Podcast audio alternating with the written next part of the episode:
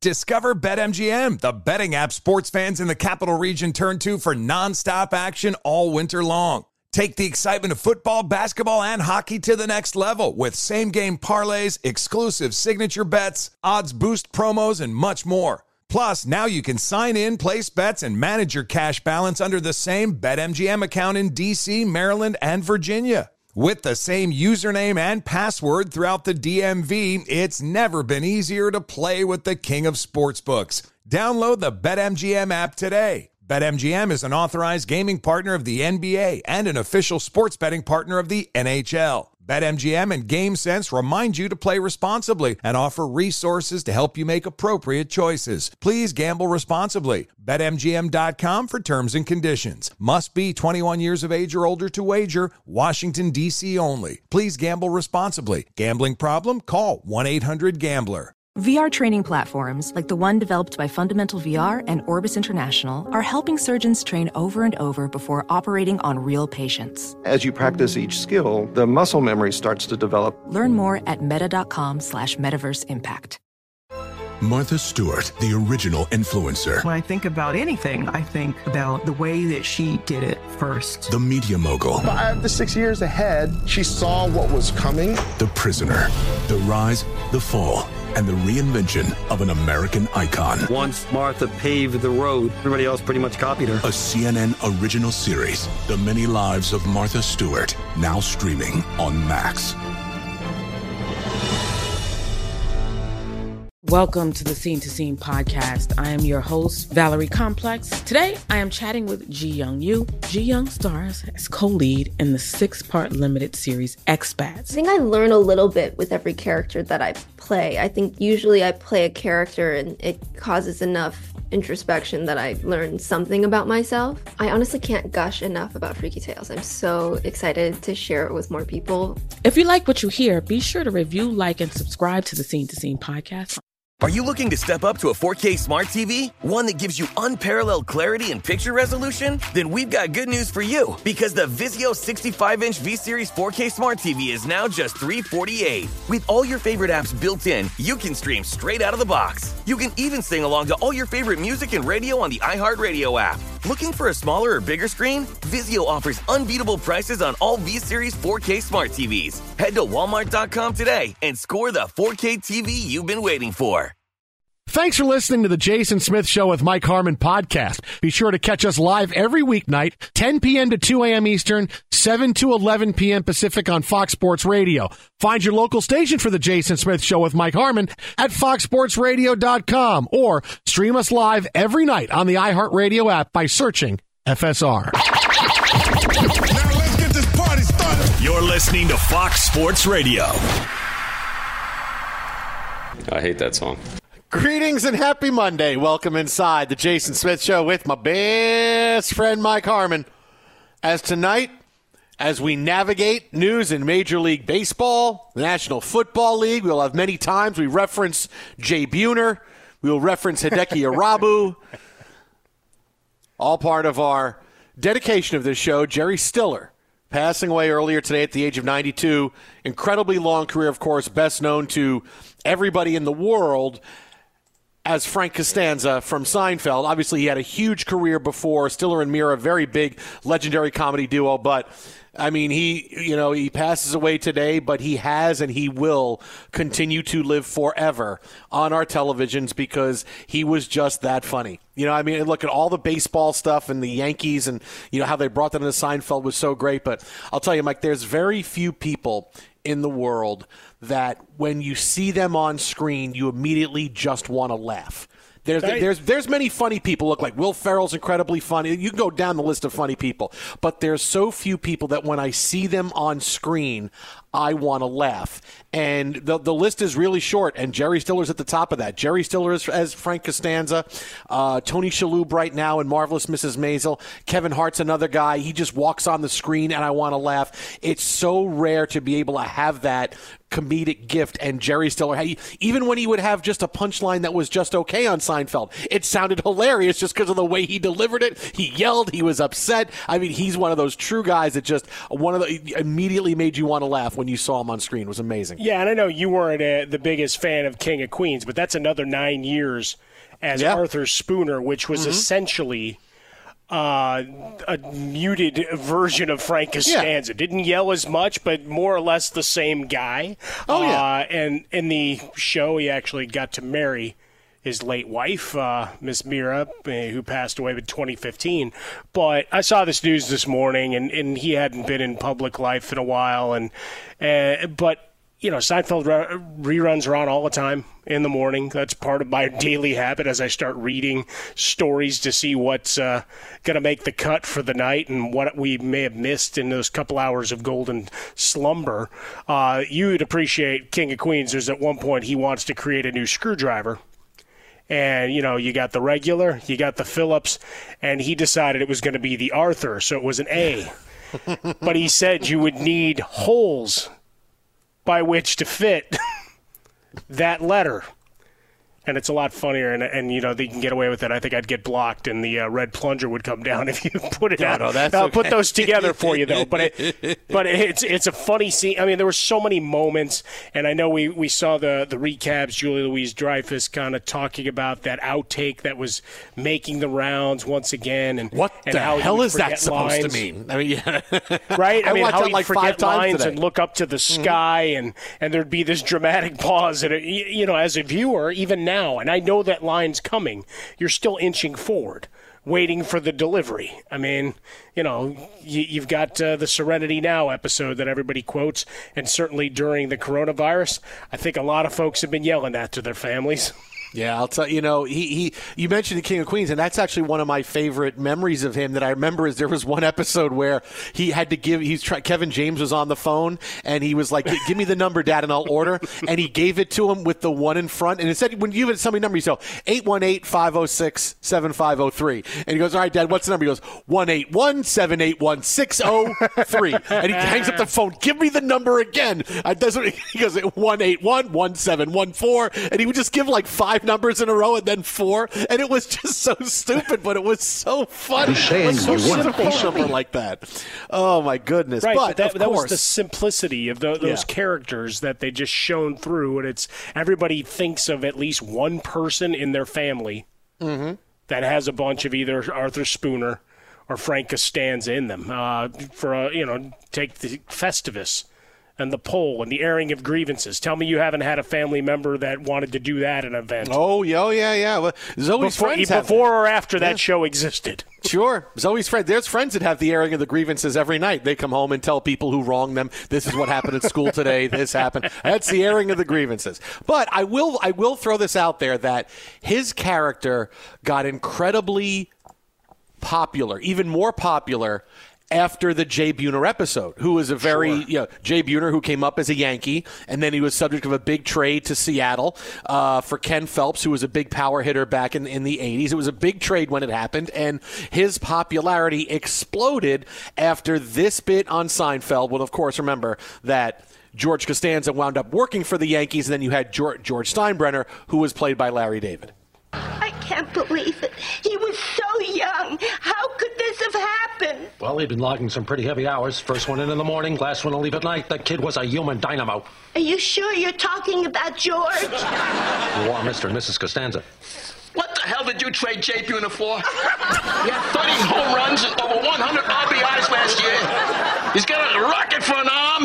You don't know what the hell you're doing. Well, Keener was a good prospect, no question about it. But my baseball people loved Ken Phelps' bat. They kept saying, Ken Phelps, Ken Phelps. I mean, that's such a random thing. blood.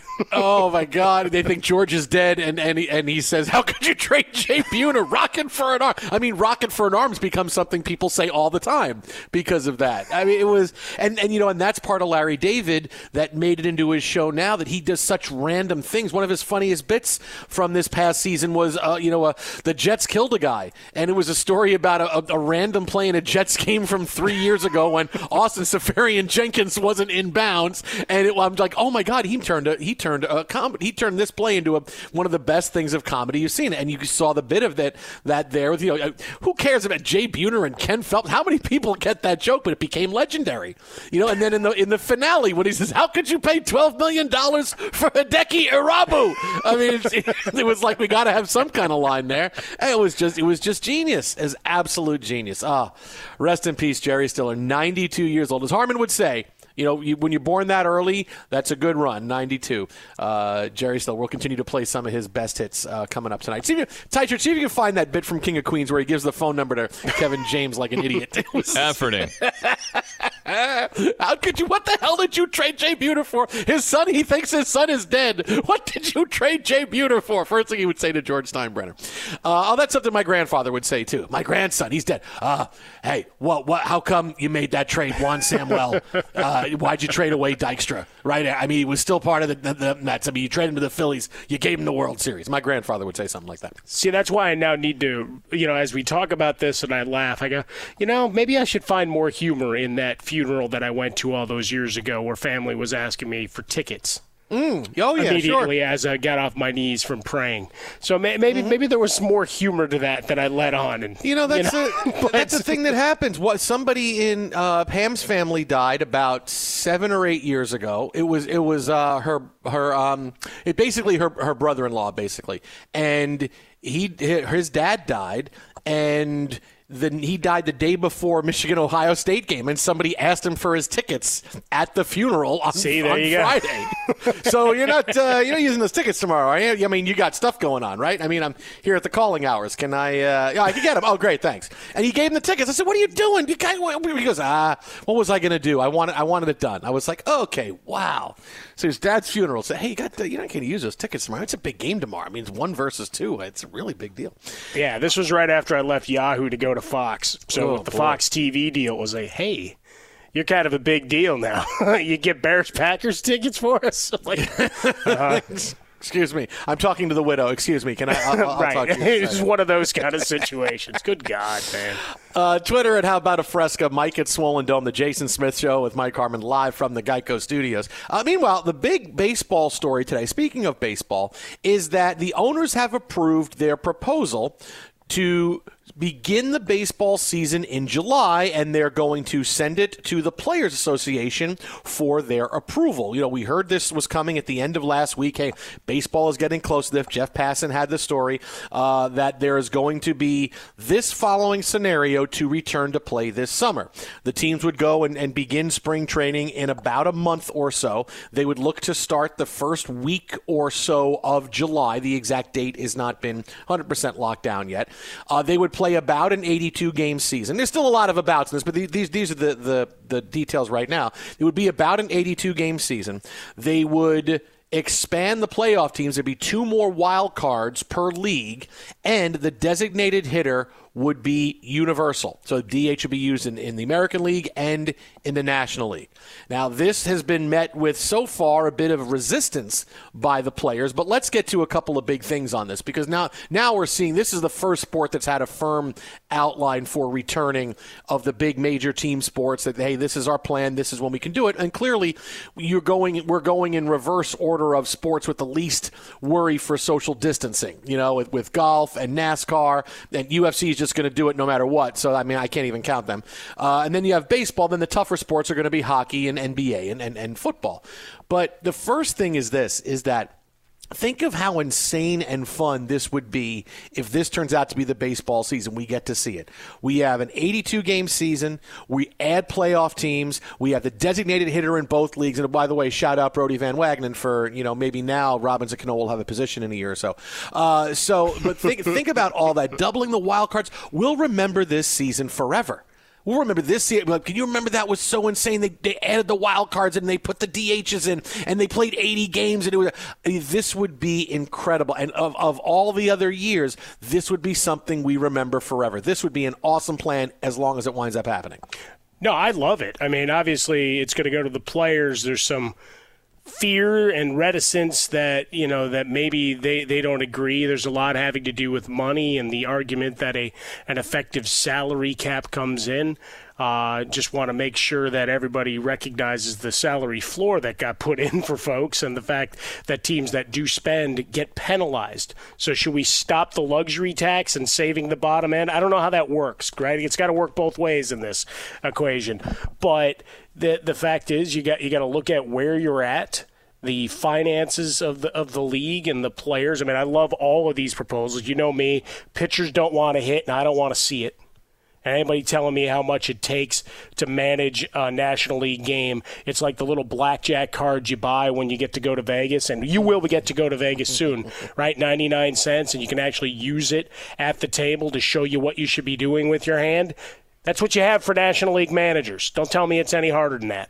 The only thing that, that that's hard about it is managing the actual arms, not the strategy of when to make a move. Okay, so you have that. Uh, the extra playoffs. I mean, we're celebrating the NFL. We'd celebrate it here, and as we did on our special teams podcast, um, iTunes, Google Play, wherever you get your audio, and and you're binging. And here's something for you: the good, the bad, the ugly in sports. We've done strikes shortened seasons on the one of our latest episodes. It's a big deal. There's there's an excitement that goes to it, the quirkiness, uh, the the insanity uh, of that race that it's so condensed because we're used to just this long slog where maybe not a lot changes, but that you're having that 162. Well, now every, every game takes on that much more importance and the managing of bullpens to that end. So uh, the the battle of the salary cap, I, I think it just you've got to get the union together, right? You got a lot of players, and you have the big divide between guys like Kershaw, Cabrera, Mike Trout, and those that have gotten their mega millions and, have gotten their cash. They paid their dues, no, no, no doubt about that. But you've got mega cash, and then the back end of rosters, and for some of the other, uh, for some teams that don't have much in the way of high salaried players. I mean, those guys are probably looking around, wondering how they're going to make sure that things keep flowing, just like a lot of Americans right now. So you're going to have a battle there. I'd love to be a fly on the wall of those conference calls.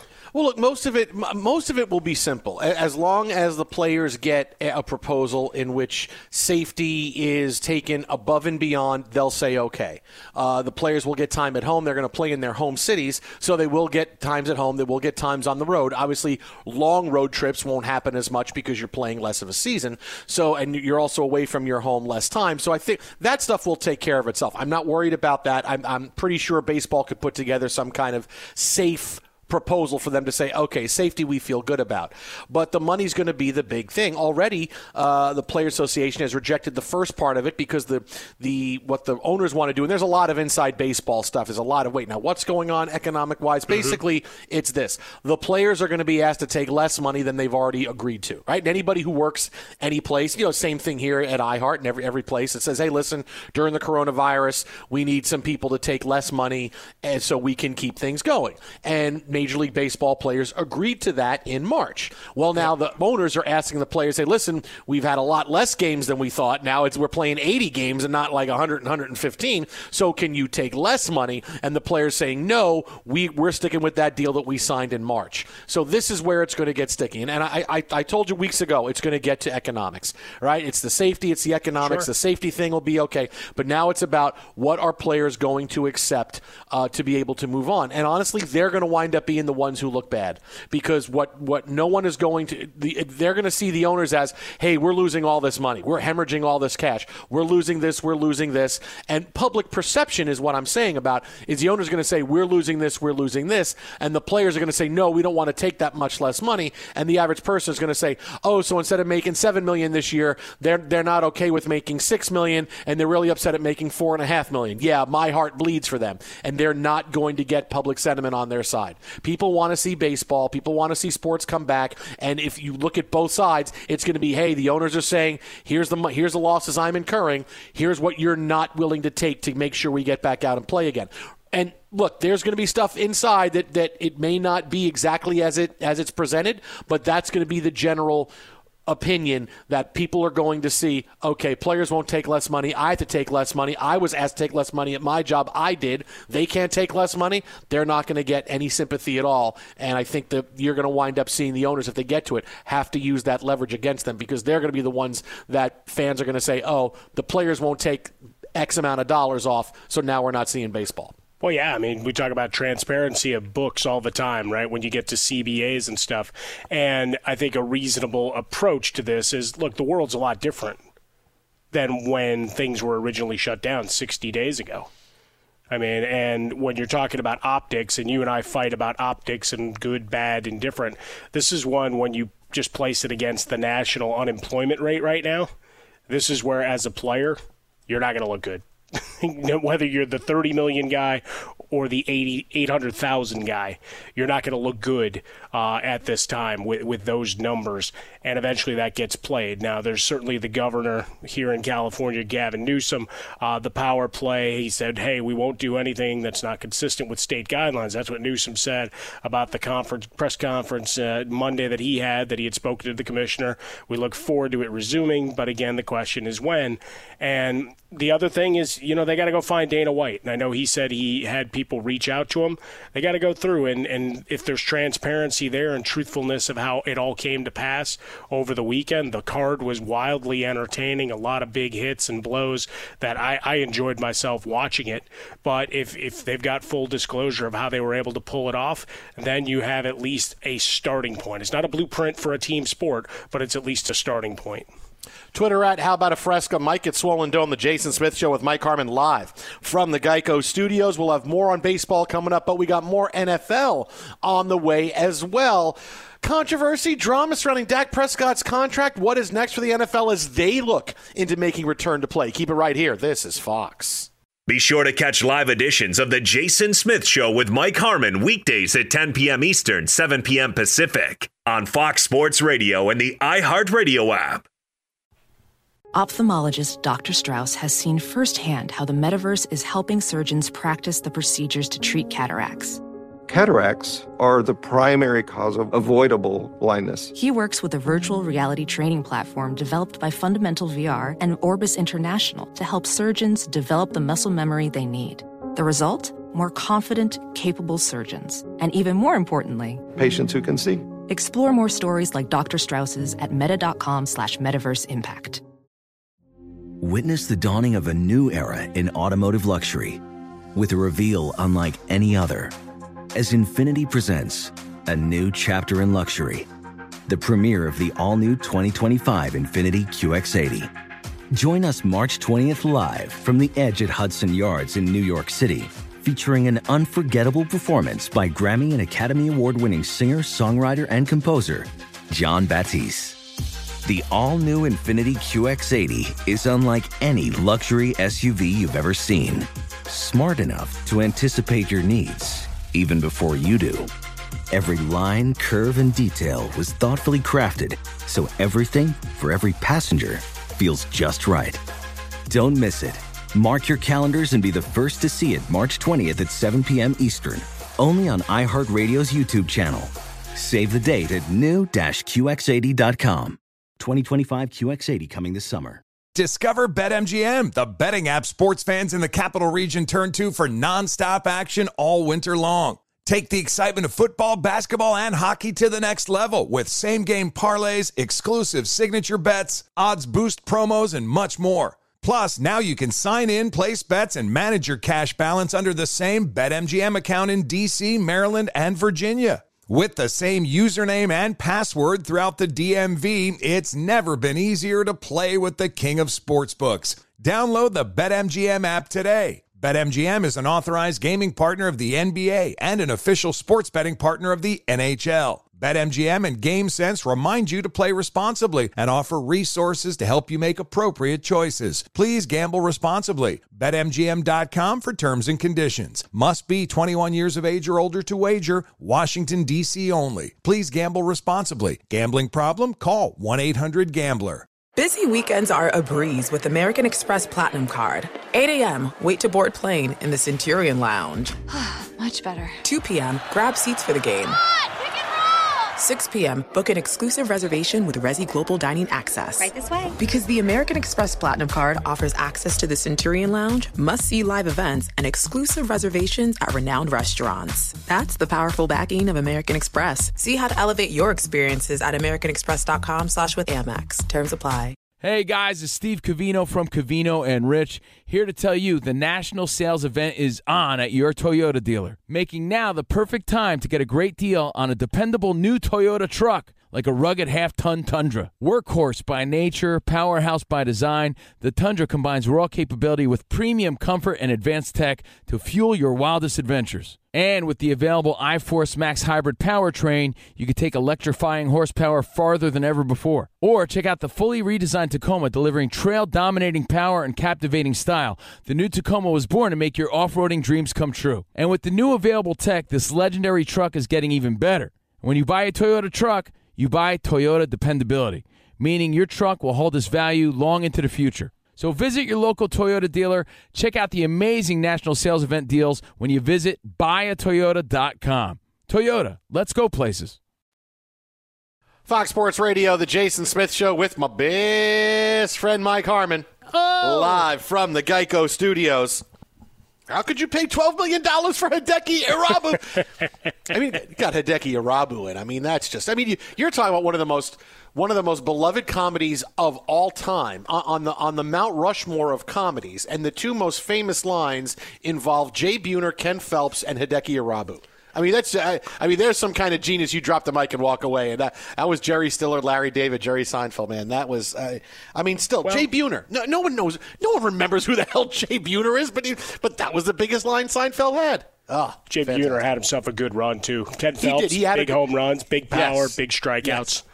Home run uh, at no bat ratio, yes, yes, all the big. But when you get down to it, I mean, Larry David and, and Seinfeld, it's it's one of I think the underrated parts of that show is that it didn't have to be about Seinfeld. Right? No, I mean, it did, everybody right, exactly. else yes. shown in big ways from the bit players that came in as a nemesis to one of the main characters. But Jerry Stiller, I mean, he was there for half the series. Yeah. Right? They didn't bring him in no midway no. through, and then he became no. a, an absolute legendary character. I feel like I should be wearing a Frank Costanza shirt or get a tattoo or something. The hell is that supposed to mean? Uh, jo- joining us now on the hotline. You can follow him on Twitter at Jason La Canfora, NFL insider for CBS Sports, radio host at 1057 The Fan. Uh, also, don't forget, if you have any lacrosse related content questions, he will take them every Wednesday at noon in his special Lax mailbag. It is Jason La Canfora. What's happening, Jay? What's going on, guys? Uh, very good, very good. Things are going well. We're talking about Jerry Stiller and uh, the Seinfeld lines that uh, uh everything involving baseball that winds up uh, having us uh, continue to laugh about him in his career and his life. Yeah, I'm not a huge Seinfeld guy, but the stuff with Steinbrenner um, was always was always pretty funny, and you know Ben Stiller and Jerry Stiller. How can you not? How can you not be fans of them? Ah, it's a lot of it's a lot of talent. It's like the Jets, too much talent in one building. Just too much something like that. wow, wow, wow, wow! Come on now. that, that so, was pretty uh, so, good, considering they were going to bring in Andy Dalton. I mean, yeah, how much yeah. they trust Sam Darnold, buddy? That didn't happen. It didn't happen. hey, so hey, speaking of Andy Dalton, Jay, let's start here. All this drama over Dak Prescott's contract, and, and it's not signed, and is it contentious? Is it not? I mean, you've told us for a long time. Listen, just cool, cool out. Everything's going to be okay. Dak Prescott's going to get his money. It's just going to take a little bit of time. You, you still believe in that? Yeah, but I mean, he he may just want to play on the tag. I mean, that's the other thing. Like he's in no rush. If they put something in front of him by July 15th that makes sense, great. If not, it's not like he's missing out on OTAs or going to get hurt at OTAs or any of that. There's nothing going on. Um, you know, whatsoever in, in terms of actual football, and no one knows when there will be. Um, I don't think he's pressed whatsoever. Um, nor, nor should he be. And uh, the, the franchise thing worked out great for Kirk Cousins. If Jerry wants to make him an offer he can't refuse or hit that magic number at some point, great. If not, he plays for them at that number this year. He gets his automatic 20% raise. He has even more leverage in all likelihood the year after that. Hopefully, we're not in a pandemic anymore at that point. Um, the NFL uh, would, would, would be tapping into gambling money, would be tapping into new broadcast money, um, would, would have some opportunities to have that cap start to really rise. And and then if you're Dak, that's that's only going to bring you up as well. So, you know, I I I don't see why there'd be any rush on his part. Jason, the uh, social media was having some fun today. Once again, the report of Tom Brady and the disintegrating relationship with Josh McDaniels.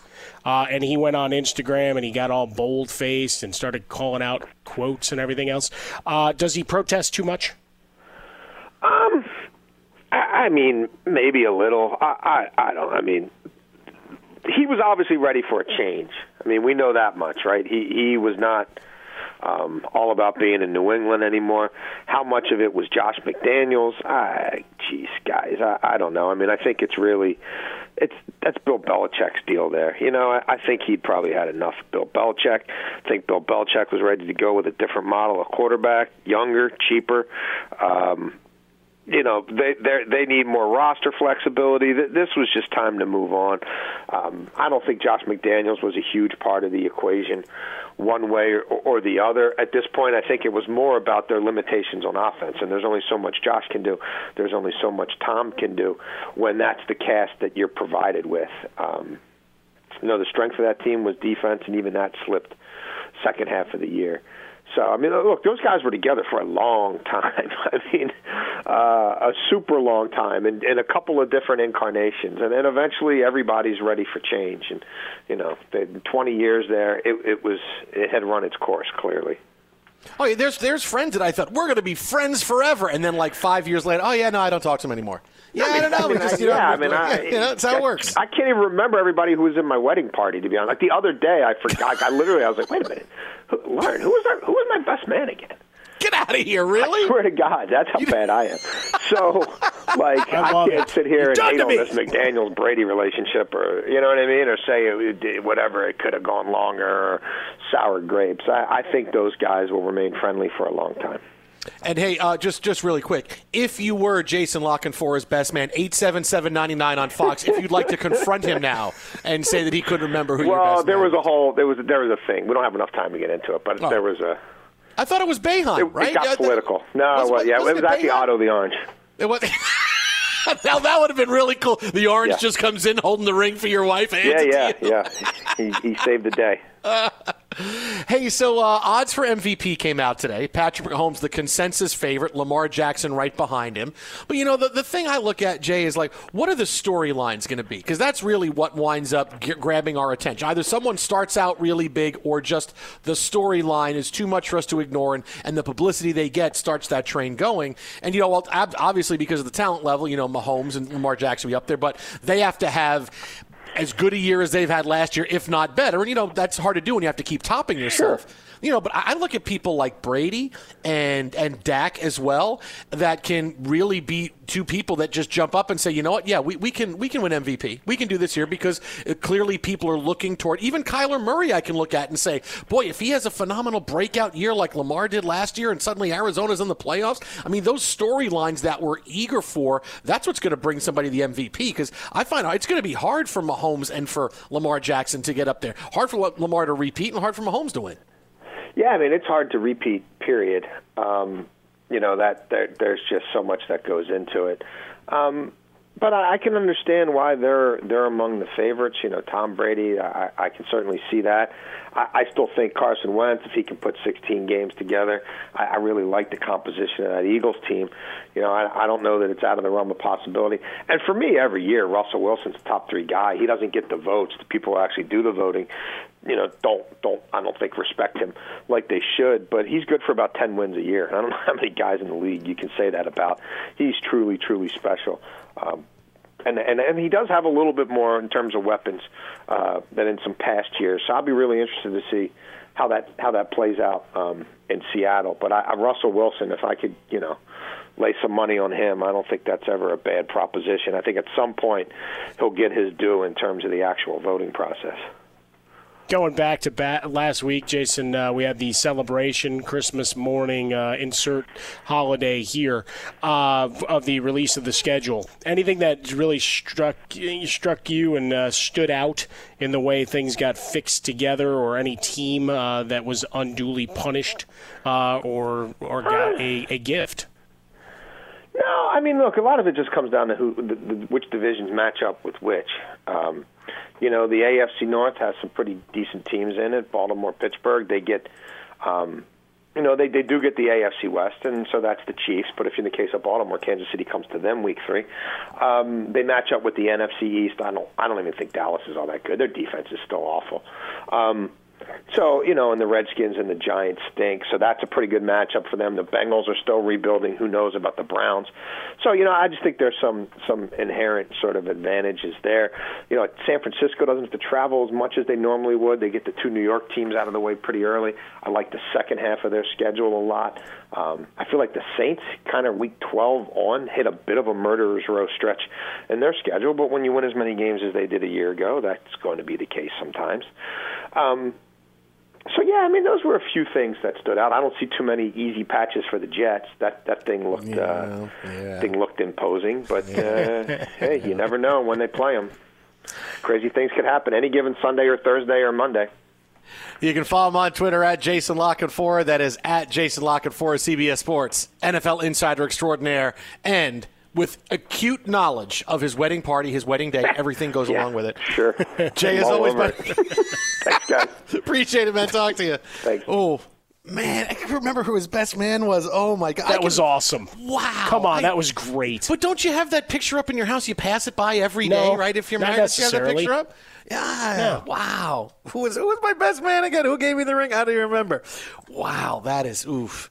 Well, whoever was whoever was that best man is, is probably not going to call him any. Just, he's just deleting Jason. May- may- out of maybe his he's book. long deleted. Hey, so And depending on when Jason got married, maybe you know he didn't have a cell phone, so maybe there was never a number to be had. Uh, coming up in 90 seconds, speaking of MVP, who the betting favorite should be for most valuable player. But first, Be sure to catch live editions of The Jason Smith Show with Mike Harmon weekdays at 10 p.m. Eastern, 7 p.m. Pacific. Professional welder Shayna Ford used VR training developed by ForgeFX to hone her skills as a welder. The more time that you spend practicing it, that's what separates a good welder from a great welder. VR training can help students like Shayna repeatedly practice specific skills. Virtual reality definitely helps because the more muscle memory that you have, the smoother your weld is. Explore more stories like Shayna's at meta.com slash metaverse impact. Witness the dawning of a new era in automotive luxury with a reveal unlike any other as Infiniti presents a new chapter in luxury, the premiere of the all new 2025 Infiniti QX80. Join us March 20th live from the edge at Hudson Yards in New York City, featuring an unforgettable performance by Grammy and Academy Award winning singer, songwriter, and composer, Jon Batiste. The all new Infiniti QX80 is unlike any luxury SUV you've ever seen. Smart enough to anticipate your needs, even before you do. Every line, curve, and detail was thoughtfully crafted so everything for every passenger feels just right. Don't miss it. Mark your calendars and be the first to see it March 20th at 7 p.m. Eastern, only on iHeartRadio's YouTube channel. Save the date at new-QX80.com. 2025 QX80 coming this summer. Discover BetMGM, the betting app sports fans in the capital region turn to for nonstop action all winter long. Take the excitement of football, basketball, and hockey to the next level with same game parlays, exclusive signature bets, odds boost promos, and much more. Plus, now you can sign in, place bets, and manage your cash balance under the same BetMGM account in DC, Maryland, and Virginia. With the same username and password throughout the DMV, it's never been easier to play with the king of sportsbooks. Download the BetMGM app today. BetMGM is an authorized gaming partner of the NBA and an official sports betting partner of the NHL. BetMGM and GameSense remind you to play responsibly and offer resources to help you make appropriate choices. Please gamble responsibly. BetMGM.com for terms and conditions. Must be 21 years of age or older to wager. Washington, D.C. only. Please gamble responsibly. Gambling problem? Call 1 800 Gambler. Busy weekends are a breeze with American Express Platinum Card. 8 a.m., wait to board plane in the Centurion Lounge. Much better. 2 p.m., grab seats for the game.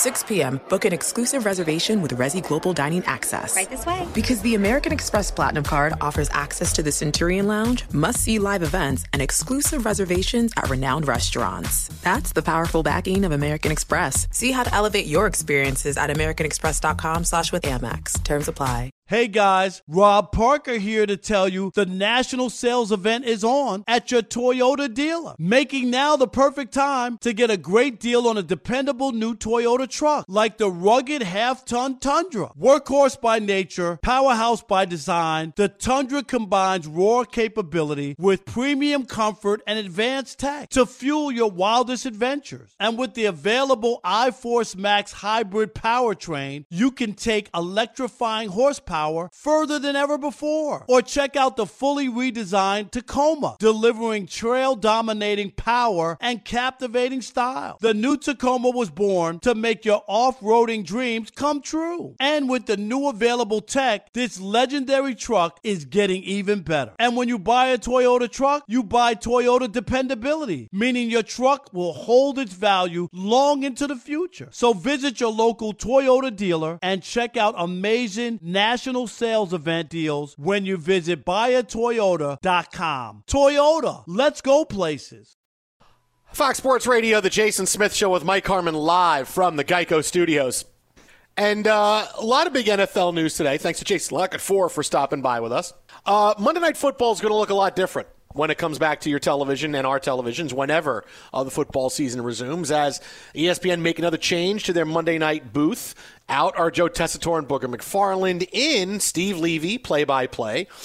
Dan Orlovsky, potentially Louis Riddick. Uh, they're still figuring out their analyst part of it. But uh, here's ESPN again making a change after, well, let's face it, they kind of had to because there's no way Joe Tessitore and Booger McFarland were ever going to be anything other than, oh my goodness, here's how bad these guys are. And suddenly, instead of the, the results of the Monday night game trending on Twitter, it's Booger and Joe and he sucks and all that. So they kind of had to make a move. I, you know, they, they kind of just were. didn't. I don't think they knew what to do with Booger.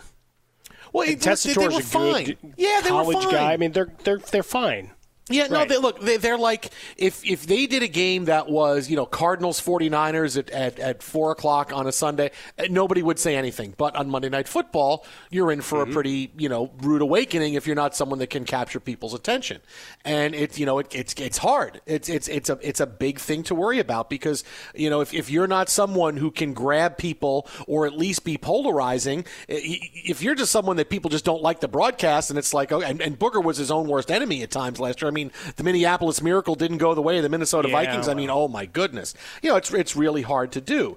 Uh, but look, but ESPN's about they're about having star power and promoting it and then not having it. Like saving money and then it's now they're going to eventually they're going to get out of the cycle. They're going to spend money on star talent. Then they're going to realize we don't need to spend money on star talent. The product is going to be it. Not just what espn does. And right now they're in their mode of hey let's try to find in-house here our best you know people that can do the games and, you know, I was really excited, quite honestly, for Steve Levy because I, I worked with him for a few years there when I was production assistant and associate producer when I was behind the scenes.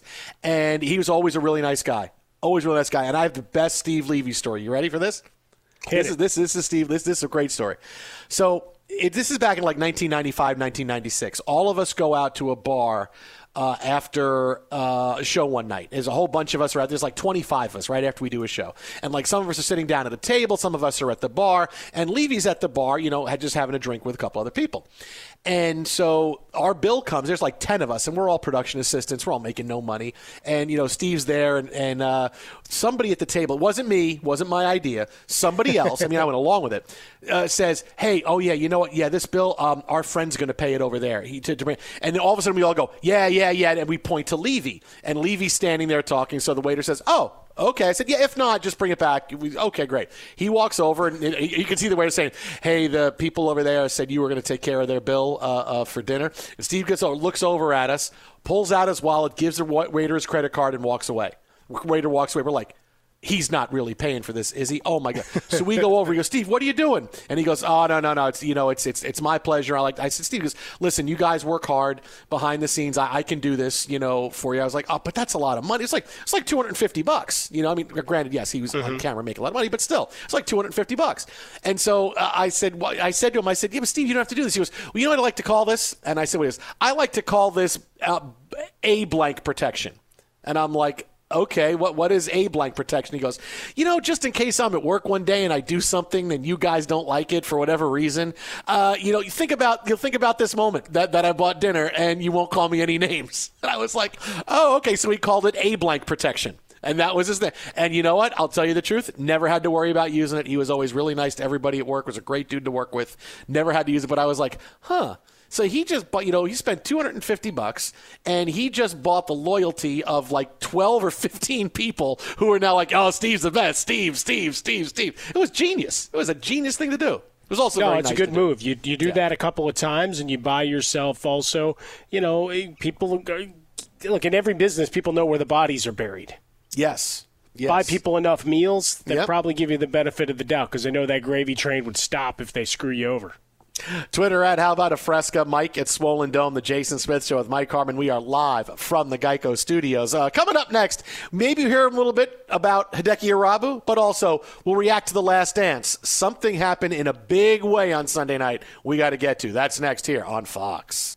Be sure to catch live editions of The Jason Smith Show with Mike Harmon weekdays at 10 p.m. Eastern, 7 p.m. Pacific on Fox Sports Radio and the iHeartRadio app.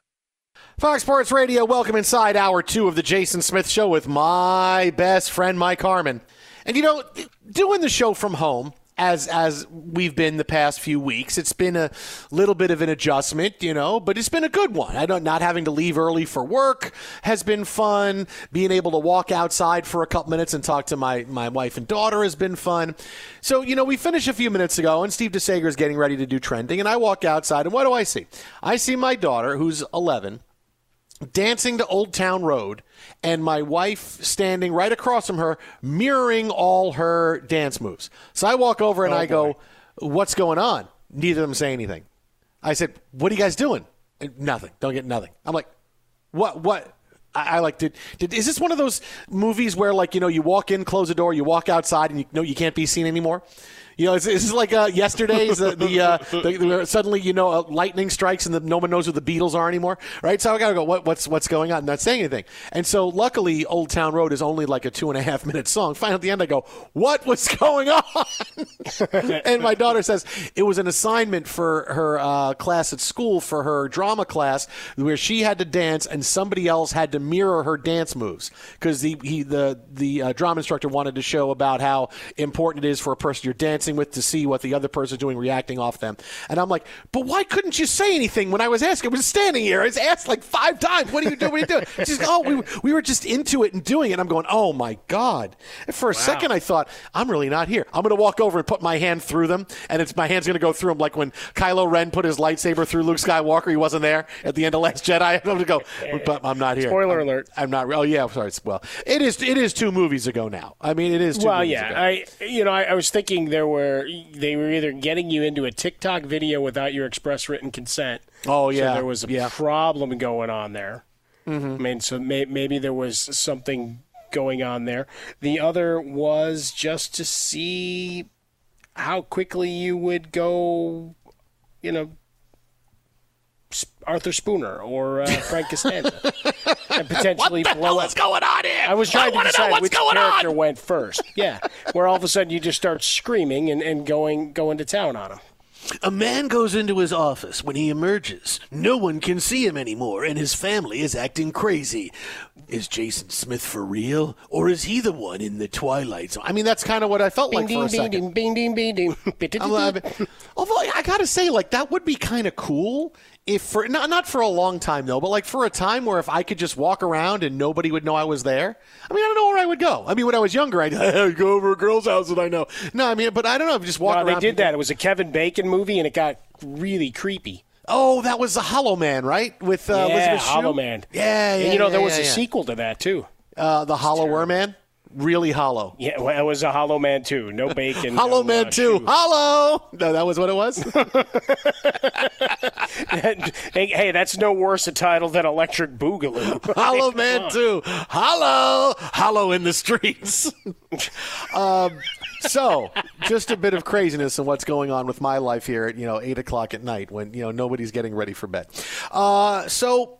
We got more NFL coming up this hour. Going to continue to remember the life of Jerry Stiller, who passed away earlier today at the age of 92. But uh, every week it happens now. We're at episodes seven and eight of The Last Dance, and with no live sporting events, this has taken over a huge content void in everybody's life. We watch it on Sunday, we talk about it throughout the week, and it's not just a Monday storyline. We watch Last Dance, and uh, everybody who is interviewed and people who are main topics that week become stories for the rest of the week.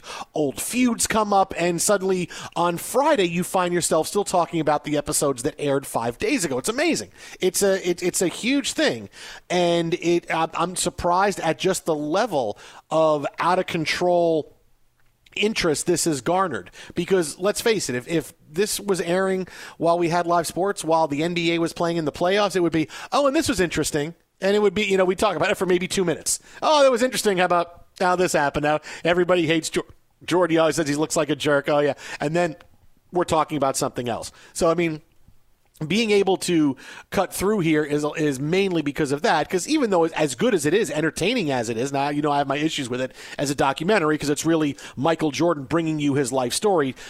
Disguised as oh, it's the last dance. Uh, you know, it still is something that has got, gotten been even bigger than I thought it was going to be. Because I thought by now interest level would wane a little bit, and you would see that still you know, a the, the five big one TV rating, ratings. I think. Yeah, Five point one million people. It's it's still a, it's still a really big deal. You know, it it, it hasn't fallen off enough to make like, like a movie that makes thirty million dollars opening weekend. Oh, what a good opening weekend! Then second weekend, uh, uh, four million. Oh boy, that's a bomb. That's going to be out of theaters in three days. No, I mean everything falls off, but it's not fallen off har- hardly at all, just a little bit. And you know, so being able to keep the public conversation going here is is pretty interesting. Um, but the, the first thing to get to, coming off uh, the last two episodes, in which you dealt with many things Michael Jordan's baseball career, uh, when he retired, the death of his father. Uh, we're starting to see the, oh, Michael Jordan was a jerk to his teammates storyline play out even more. We got the hint of it and the tease of it in the first episode uh, when he was really hard on Scotty Burrell, rookie player out of UConn uh, with the Bulls team. And Michael Jordan was forever unkind to his teammates in the guise of I need to spur you on so we can win championships. Now, when this first started, Jordan said, "Oh, this is going to come out. You're not going to like me. You're not going to like me."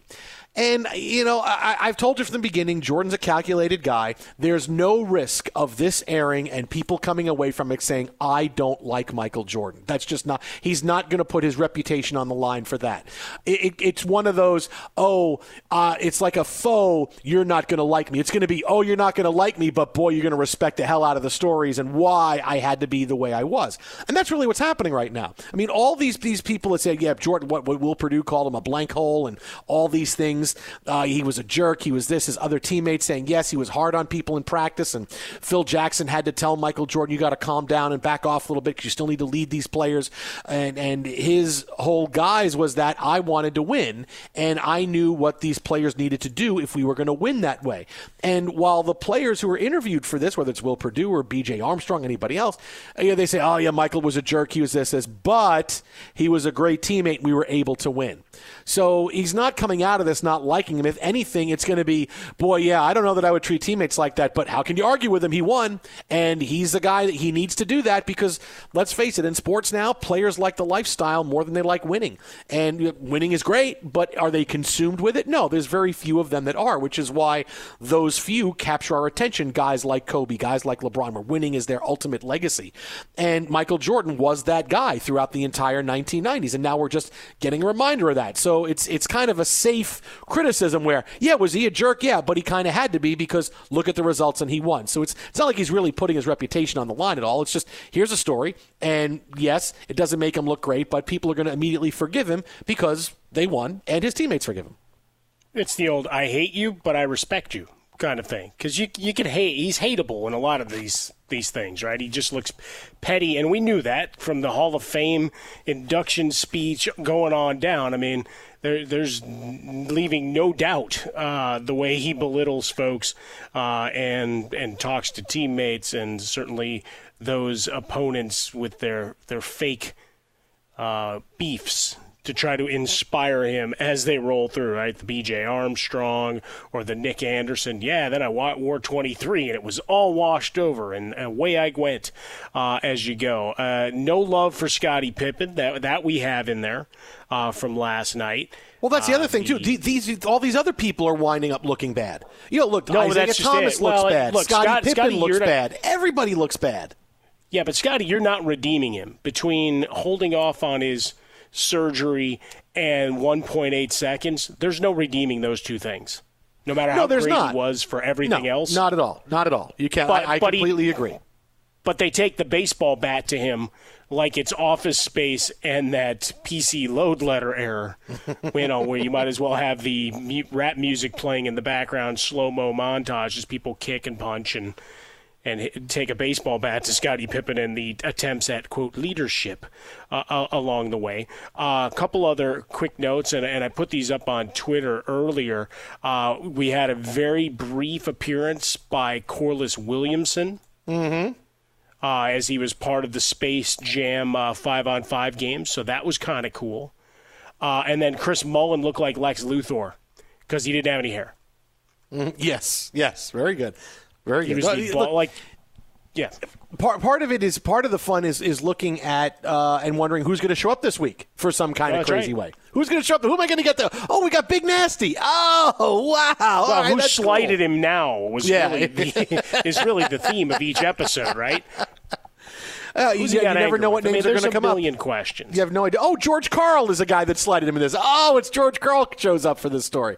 Hey, it's it's just this is why they have over hundred people interviewed for it because hey, this is a guy who slided him. This is a guy he had beef with. And again, is anybody coming off of this hating Michael Jordan? No. Nobody is, and you're you're you're hating the other people, right? You're Isiah, Scottie Pippen, Jerry Krause. These are all every episode. There's a villain, right? That's one thing. Every episode there. So there's no boy. Michael was a jerk. Was X, Y, and Z? No, no, no. They made sure that oh, this episode where Michael Jordan is criticized. Well, what do we feature more? Scottie Pippen and all the things that Scottie did. How can I, I mean it's it's it's a genius way to look. And this again, this is why I say you're getting a Michael Jordan biography with this with the storyline controlled by him, and that's what we're getting. And it's entertaining and it's fun. But remember, we're getting Michael Jordan's version of his career and what happened with Last Cut Power, with uh, with Final Cut Power, uh, watching the episodes, giving notes before they are, all of those things. We're getting that from. But now you're starting to see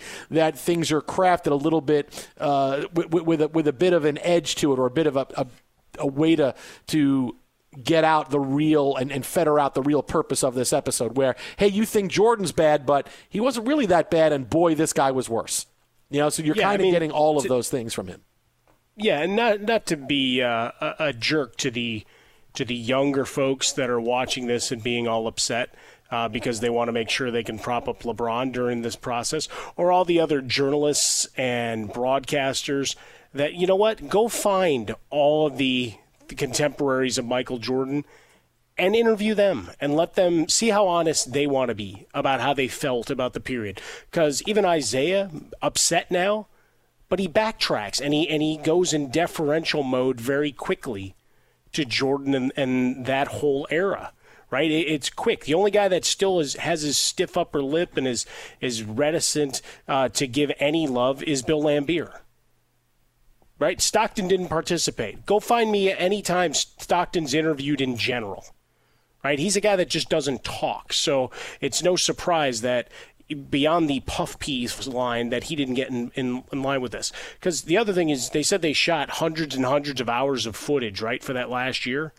Yet we've probably spent 88% of the time Uh, rough estimate by my count. Uh, mm. In past years, where you had readily available footage and interviews and everything else, but you know, if you want to get the granted, the people were mad, hey, about the gambling. Well, they denied it. What's he going to say? You know what?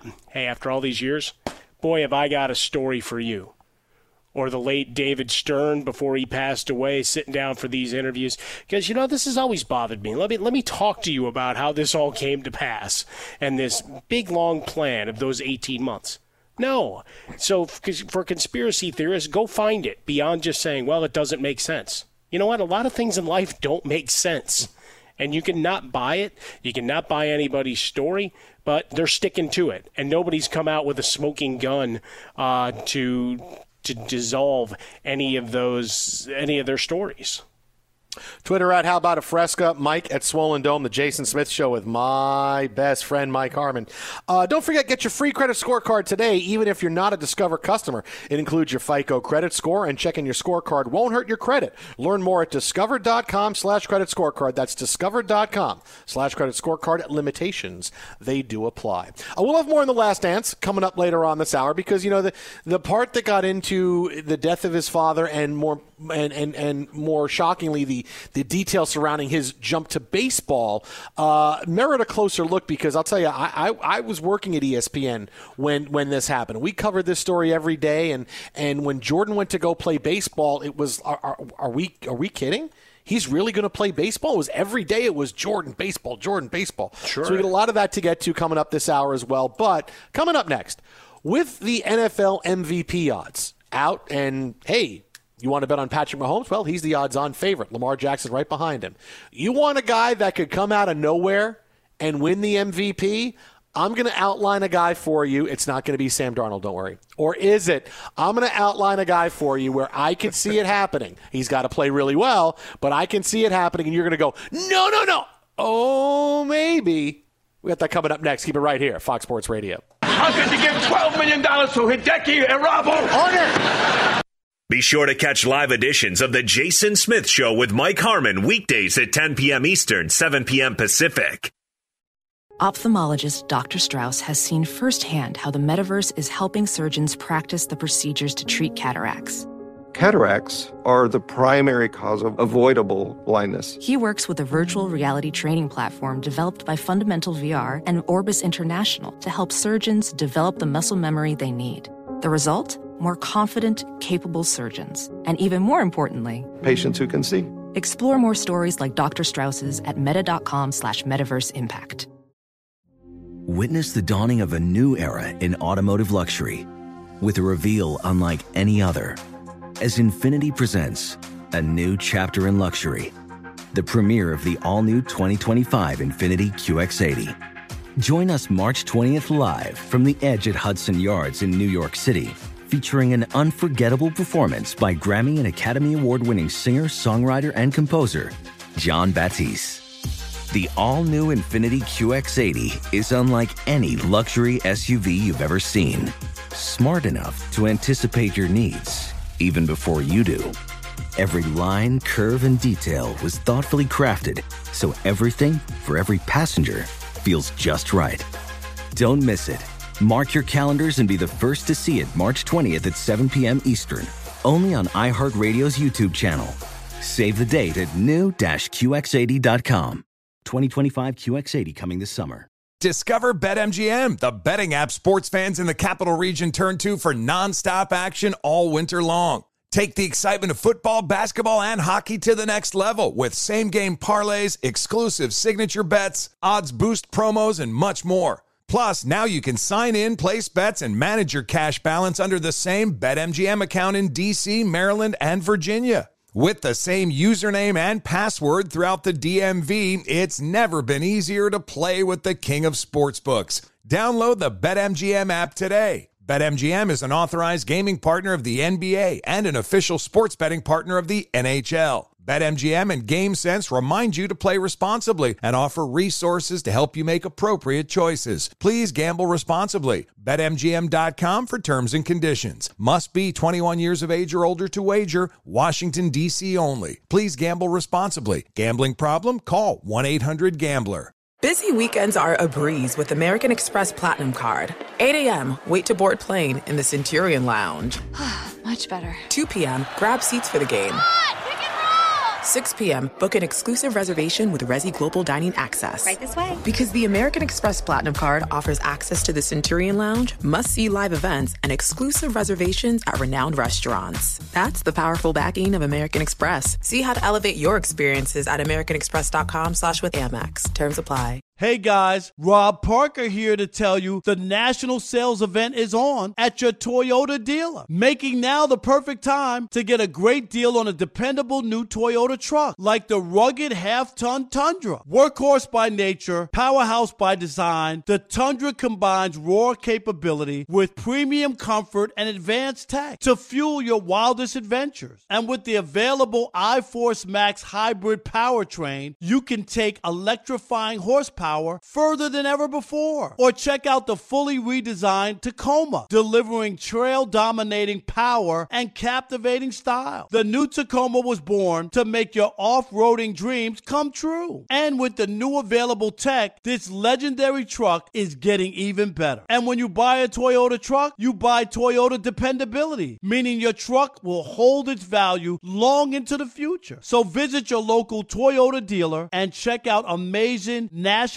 sales event deals when you visit buyatoyota.com. Toyota, let's go places. Fox Sports Radio, the Jason Smith Show with Mike Harmon. We are live from the Geico Studios. Thanks for spending some time tonight here with us. And uh, today we watch the NFL MVP odds get released. The odds on favorite, of course, is Patrick Mahomes coming off the Super Bowl. Of course, he's there. Lamar Jackson right behind him, last year's MVP. And then you see some other names around the top that might not make sense in the beginning, but, you know, as you can see, they're, you know, the, these are guys that you can see why uh, they're up there and rated so high. Dak Prescott is right behind Lamar Jackson. Well, why is that? Look, I told you last hour, Dak Prescott has the storyline. He's got the attention. The Cowboys should run roughshod over the NFC East this year. Uh, this is Dak Prescott's year. His contract is a daily topic of conversation. Uh, this should be it. This clearly is an avenue for Dak Prescott to be an MVP. Russell Wilson, he's in the top three every year. He is up there. Also, Kyler Murray, not too far back, 16 Mm-hmm. to 1. Hey, because we wa- just watched Lamar Jackson have a breakthrough year in his second year. Kyler Murray could be that guy, especially now with DeAndre Hopkins and Arizona could suddenly be players in the NFC West. We want to make sure that hey, we don't have the odds too too too uh, low on Kyler Murray because we could wind up uh, costing ourselves a pretty penny. So you can see why all these names are up there. Tom Brady, of course, he's also at sixteen to one. All the attention in the world on Tom Brady. He starts out like Peyton Manning in Denver his first year, and yeah, Brady could run to an MVP award and say blank you Belichick as he sticks the MVP award in Belichick's face. But there's a couple other names on here.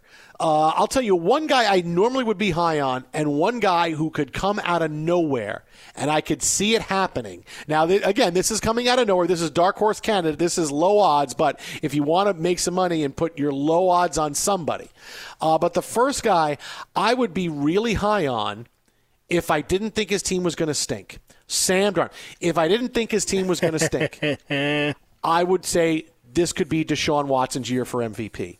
But they've just lost so much in Houston, and Bill O'Brien's going to get fired, and, and all the weapons are gone. I can't that schedule's see them. miserable. Yeah, and I yeah, I mean th- their schedule starts out hard and gets harder. You know, they'll get out of the first seven weeks one and six. You know, I mean, so clearly, if Deshaun Watson has them uh, with a with a good record, but I don't see it happening. If I thought they would win more games, I would say this is Deshaun Watson's year. He, you know, he, he's shown us how good he is, but this could be my I'm putting it all together year. But I just don't see Houston being any good. And so it's, it's hard. but it's if- hard if if, you- you're not going to be good. I can't have you an MVP. No, but that's the big point, though, is that can they put up big points with Brandin Cooks in and out of the lineup, Randall Cobb, and insert other receiving weapons here? David Johnson is coming off this reclamation project. I mean, would be the kind way to say it. I, I always loved his game, but I don't know that physically he can get back to his old form. This would be the offense in theory where that can happen, but you know, just in terms of Watson putting up huge numbers, I can't be even bullish about that because I don't know that they're going to be able to make that connection with those receivers. Right? I mean, Randall Cobb, okay, he's going to catch eight yards a pop occasionally, Every once in a while, he's going to break one. The rest of those guys, they can't stay healthy. He can't stay on the field. Will Fuller and the rest of them. No, it's it's too. They And look, if, if he still had DeAndre Hopkins, I would say, well, he'll still find a way. He'll find a way to make it happen. But I just I just can't see it. I can't see them winning enough games. I mean, look, Bill O'Brien, you know, he's circling the drain in Houston after he's trading away all the talent that he has, uh, just like Chip Kelly did in Philadelphia. And what's going to happen to to Bill O'Brien's what happened to Chip Kelly. Eventually, he's going to get fired, and he's going to be a guy nobody wants to hire because not only is he coming off this job with a bad reputation, it's going to be boy he can't get along with anybody either. So that's going to that that's what I don't see. I wish I could. I, I I'd love to because Deshaun Watson, you know how much I like the kid. I I begged the Jets to draft him. I begged them, and he's gone through some controversy the past couple of days with whether or not the Bears talked to him or not or anything. But Right. he is a phenomenal player, and I, I just I just wish I, I had the confidence his team was going to be better. I really do. It's always that question of the poker game being played. Watson, either the fourth or fifth favorite, depending on where you're looking and shopping. As always, it's going to vary from property to property. So if you don't like what you find on one book, keep moving. Keep moving between Fox Bet and the other the other apps out there. You know you might be able to find and, and price yourself into a, a market that gives you a little bit more uh, more favorable odds and, and opportunity for your cash. Uh, a guy that I, I'm looking at, uh, Jimmy Garoppolo, sitting at thirty to one. Look at Jimmy G. Jimmy G. At 30, at 30 to 1, I mean, as the, what, 12th or 14th quarterback, depending on where you're looking.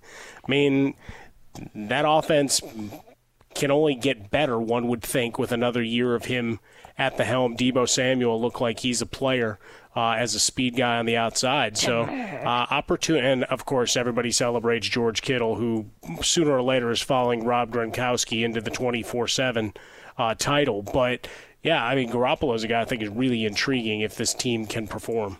You know, the thing about Garoppolo is that they went to the Super Bowl last year. He played pretty well. He's not going to be somebody that suddenly throws 40 touchdowns. If you're going to win as a quarterback, you have to really grab the hold of the team and be the and be the head of that snake and be the one that's leading. And Garoppolo, hey, look, he was good last year.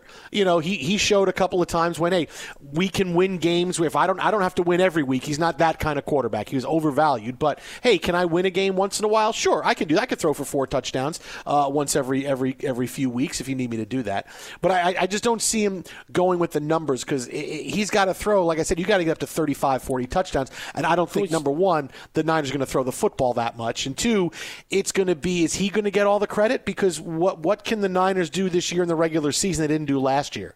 I mean, they, they Well, he got no credit the regular last year season was the last year. point. right? But still, right? so let- maybe he say- gets more of a look. I mean, look at his numbers last year: sixty-nine percent completion rate. Uh, he was twenty-two yards short of four thousand. 27 and 13. All right, the interceptions uh, raised the eyebrow, but 27 touchdown passes. You know, we're we're not seeing a ton of the the Patrick Mahomes 50 touchdown seasons, right? Well, you got to go those are 35 though. You got you got to go 35 and throw for, you know, f- 45 4800 yards.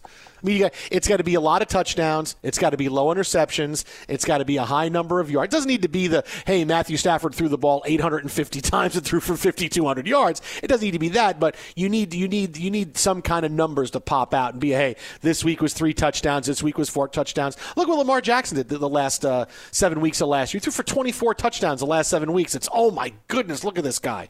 So it's it's one of those where I I can see Jimmy getting more credit this year, but is he going to have that big a year? Is going to throw that many more touchdowns? And are the Niners going to be that much better in the regular season? Because still the defense is going to get credit, the running game is going to get credit. I, I, I don't know. I, I I'd, I'd like to see it be interesting, but I just don't know that that other than suddenly Kyle Shanahan throwing the playbook out saying this is what we're going to do, but he's one of those offensive coordinators, one of those head coaches that knows, hey, I'm going to call the plays with the personnel that I have, the, the offense I want to run, he's not going to be like all the other guys now that say, well, if I'm not throwing the football over the field, I don't look like a genius, Adam Gase. And so I'm going to change my way I'm coaching to doing that. I, I don't see that happening. That, it's tough. Always I mean, another tough, but it's tough. opportunity to create another face for the NFL. Yeah. And I mean, chiseled face, right? I Mm-hmm. mean, you know, Brady's getting older, so while he's not the guy backing him up in New England anymore, always tied. So, you know, you got a, sa- a sales job you can do with him out there for certain. And remember, whenever we start looking at the fantasy realm, what do we get? A lot of empty stats. That's the other thing with Jimmy Garoppolo. There's wins attached. I'm going to give you a guy coming up in 90 seconds that Yeah. you're going to go, whoa, and I'm going to say it's got everything he needs. Now, the biggest thing Sam Darnold, I'm hanging up. He's got to go out and dominate, but he's Wow, got you know, everything he needs, and it's Sam. Dar- No, it's not Sam. Trust me, it's not Sam Darnold. I'm not going to say Sam Darnold. Promise you, it's not going to be Sam Darnold. I promise you. It's going to be Jay Buhner. No, it's not Sam Darnold. It's coming up at 90. Buhner. But first, Be sure to catch live editions of The Jason Smith Show with Mike Harmon weekdays at 10 p.m. Eastern, 7 p.m. Pacific on Fox Sports Radio and the iHeartRadio app. let me give you a guy, Mike Harmon. NFL MVP. Mm-hmm. Again, now this is a long I'm not saying he's going this is he is a long shot. And if you want to put money down on somebody that who could absolutely come out of nowhere and impress. Like I say, you got to have certain things. You got to have publicity going in, you have to have storyline, you have to have opportunity to succeed. He signed his rookie contract today. He's got the number one selling jersey in the NFL. Tua Tagovailoa. Telling you, Tua can win the MVP. If, again, he's the long shot candidate. But he's got what he needs. Number one, he's got all the notoriety coming in. Of all the players coming in, Tua's got the guy. Obviously, Tua is the most popular rookie coming in. As much as hey, Joe Burrow, we're trading Joe Burrow. Yeah, that's great. You're at Cincinnati. You have Miami, which is a big hub in the National Football League. You have Tua, who is going to come in and win the job right away. I told you how good I think he is and how good he's going to be as long as he is healthy. He starts out his first game is against the Patriots. Right now, this is a bad AFC East. The Patriots taking a step back. The Bills, by default, are the leaders. Or should be the preseason leaders. The Jets are going to be a little bit better, but their schedule is so daunting. The Dolphins got a lot better. And their schedule, while it's the same as everybody else in the AFC East, it affords them a chance in not a great division to get out, win games, and build momentum and build some confidence early. You know they're going to throw the football. And anything Tua does is going to be front page news. He opens up with a win over New England in the first non Tom Brady game, and Tua throws three touchdowns, and the and the Miami Dolphins win to you know 27 to 14. Suddenly, Tua is going to be the guy anybody is talking. He's the only story the next day. He's the only. What, what's Tua going to be this week and this week and this week? And while the schedule is tough, it gives him an opportunity to play some high-profile games until he can settle into the middle of the schedule, where you get the Jets a couple of times, you play the Bills a couple of times, and the schedule lightens up for you. I mean, this is what did it for Lamar Jackson last year. As great as he had a had a great start last year, throwing five touchdowns week one. Oh, by the way, against the Miami Dolphins, um, it was the last seven weeks of the season when he really started to pour it on, where there was nobody else you could you, you could vote for. Right, middle of the season, he was sitting around at 12 touchdowns, and it was oh, Lamar Jackson, he's a great weapon, and Baltimore's winning. But now, okay, well, let's see. He, you know, he just threw for 24 in the final seven weeks. He's averaging three touchdowns a week for the past for the last two months of the year. He's going to get it. That time is there for Tua to step in get comfortable and start making throws. And because he's going to throw the football all the time, he'll have a chance to get upwards in the top 20s into the 30s for touchdowns. If Miami can dethrone the Patriots and win the AFC East, because clearly that division is really, really weak, I can see Tua getting a lot of votes. I can see Tua being Look that guy. I'm telling you. Again, it's dark horse and it's it's a lot of things have to go right, but he's got the storyline, he's got the opportunity, he's got the talent. He's on a team that's looking up and not tanking. I, I you know, Tua would be a guy like, okay, if you want to put a few uh, ducats on him, yeah, all right, Tua might be my guy. Look at you. Look at that, huh? Put a couple of a couple of bucks there. Two hundred to one right now, buddy. Yeah, how about Because remember, Ryan Fitzpatrick is there and probably starts the season because Nah, they're not going to risk uh, Tua if you- Tua. after a weird off season. Uh, I'm going to go in the long shot with you. Why don't I go down the, down that rabbit hole with you? You you're not a huge Drew Lock guy. I am. Oh, and I wow. like that offense that they've assembled. Courtland Sutton, Jerry Jeudy, KJ Hamler, uh, and then Noah Fant coming on. Offensive line, they bolstered it a bit this offseason. That's a team that could put up some numbers and could make some noise. Mm. Look at you, Drew Lock, going all in Denver. 100 to 1. I'll take my shot there. I at least They know he's starting you. week one. They love you. They love you in Denver, Drew Lock. I think right As now they Denver, should. I, I celebrate his entire catalog. I think the guy's a player. I think right now you have Denver play going, whoa, Drew Lock, really? Oh, Drew Lock, Drew Lock, Drew Lock. I like that. Although my bet would make, make you more money, though. Mine's I'm 200. Well, you're just 100 well, sure, sure. That just means mine's probably a little safer. Yeah. yes, but, but this is not about being safe. This is about being being out there. Who can come out of nowhere well, and do it? It's it's still hundred to one. You nut job. Look, uh, as soon as Vegas allows us to drive across state lines and California will let us pass the border and I can go and slap my money down, uh, it's it's time for a Thelma and Louise road trip to Vegas, buddy. and we will lay down those bets live and in living color for folks to see. AutoZone has more ways for you to get what you need when you need it. With their free same day pickup, you can place your order online, grab what you need today at more than 5,700 AutoZone locations, in store or curbside. If you have a job that can wait until tomorrow, AutoZone offers free next day delivery on orders over 35 bucks. Just order by 10 p.m. At AutoZone, free next day delivery is available on over 100,000 parts. Visit AutoZone.com today to start your job fast. Get in the zone. AutoZone.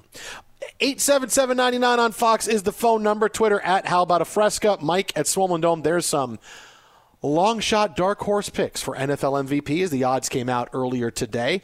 Coming up next, more on The Last Dance and Michael Jordan's baseball career. Why did he stop playing and go back to the NBA? Well, that answer is actually very simple. Maybe it's too simple. We got it next, Fox.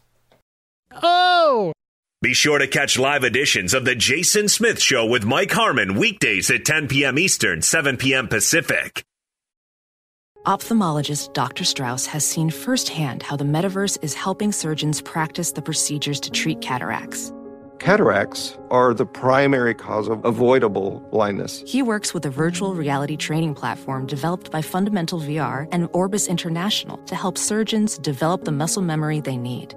The result? More confident, capable surgeons. And even more importantly, Patients who can see. explore more stories like Dr. Strauss's at meta.com slash metaverse impact. Witness the dawning of a new era in automotive luxury with a reveal unlike any other as Infiniti presents a new chapter in luxury, the premiere of the all-new 2025 Infiniti QX80. Join us March 20th live from the edge at Hudson Yards in New York City, featuring an unforgettable performance by Grammy and Academy Award-winning singer, songwriter, and composer Jon Batiste. The all-new Infiniti QX80 is unlike any luxury SUV you've ever seen. Smart enough to anticipate your needs even before you do. Every line, curve, and detail was thoughtfully crafted so everything for every passenger feels just right. Don't miss it. Mark your calendars and be the first to see it March 20th at 7 p.m. Eastern, only on iHeartRadio's YouTube channel. Save the date at new-QX80.com. 2025 QX80 coming this summer. Discover BetMGM, the betting app sports fans in the capital region turn to for nonstop action all winter long. Take the excitement of football, basketball, and hockey to the next level with same game parlays, exclusive signature bets, odds boost promos, and much more. Plus, now you can sign in, place bets, and manage your cash balance under the same BetMGM account in DC, Maryland, and Virginia. With the same username and password throughout the DMV, it's never been easier to play with the king of sportsbooks. Download the BetMGM app today. BetMGM is an authorized gaming partner of the NBA and an official sports betting partner of the NHL. BetMGM and GameSense remind you to play responsibly and offer resources to help you make appropriate choices. Please gamble responsibly. BetMGM.com for terms and conditions. Must be 21 years of age or older to wager. Washington, D.C. only. Please gamble responsibly. Gambling problem? Call 1 800 Gambler. Busy weekends are a breeze with American Express Platinum Card. 8 a.m., wait to board plane in the Centurion Lounge. Much better. 2 p.m., grab seats for the game. 6 p.m., book an exclusive reservation with Resy Global Dining Access. Right this way. Because the American Express Platinum Card offers access to the Centurion Lounge, must see live events, and exclusive reservations at renowned restaurants. That's the powerful backing of American Express. See how to elevate your experiences at AmericanExpress.com slash with Amex. Terms apply. Hey guys, LeVar Arrington here to tell you the national sales event is on at your Toyota dealer, making now the perfect time to get a great deal on a dependable new Toyota truck, like a rugged half ton Tundra. Workhorse by nature, powerhouse by design. The Tundra combines raw capability with premium comfort and advanced tech to fuel your wildest adventures.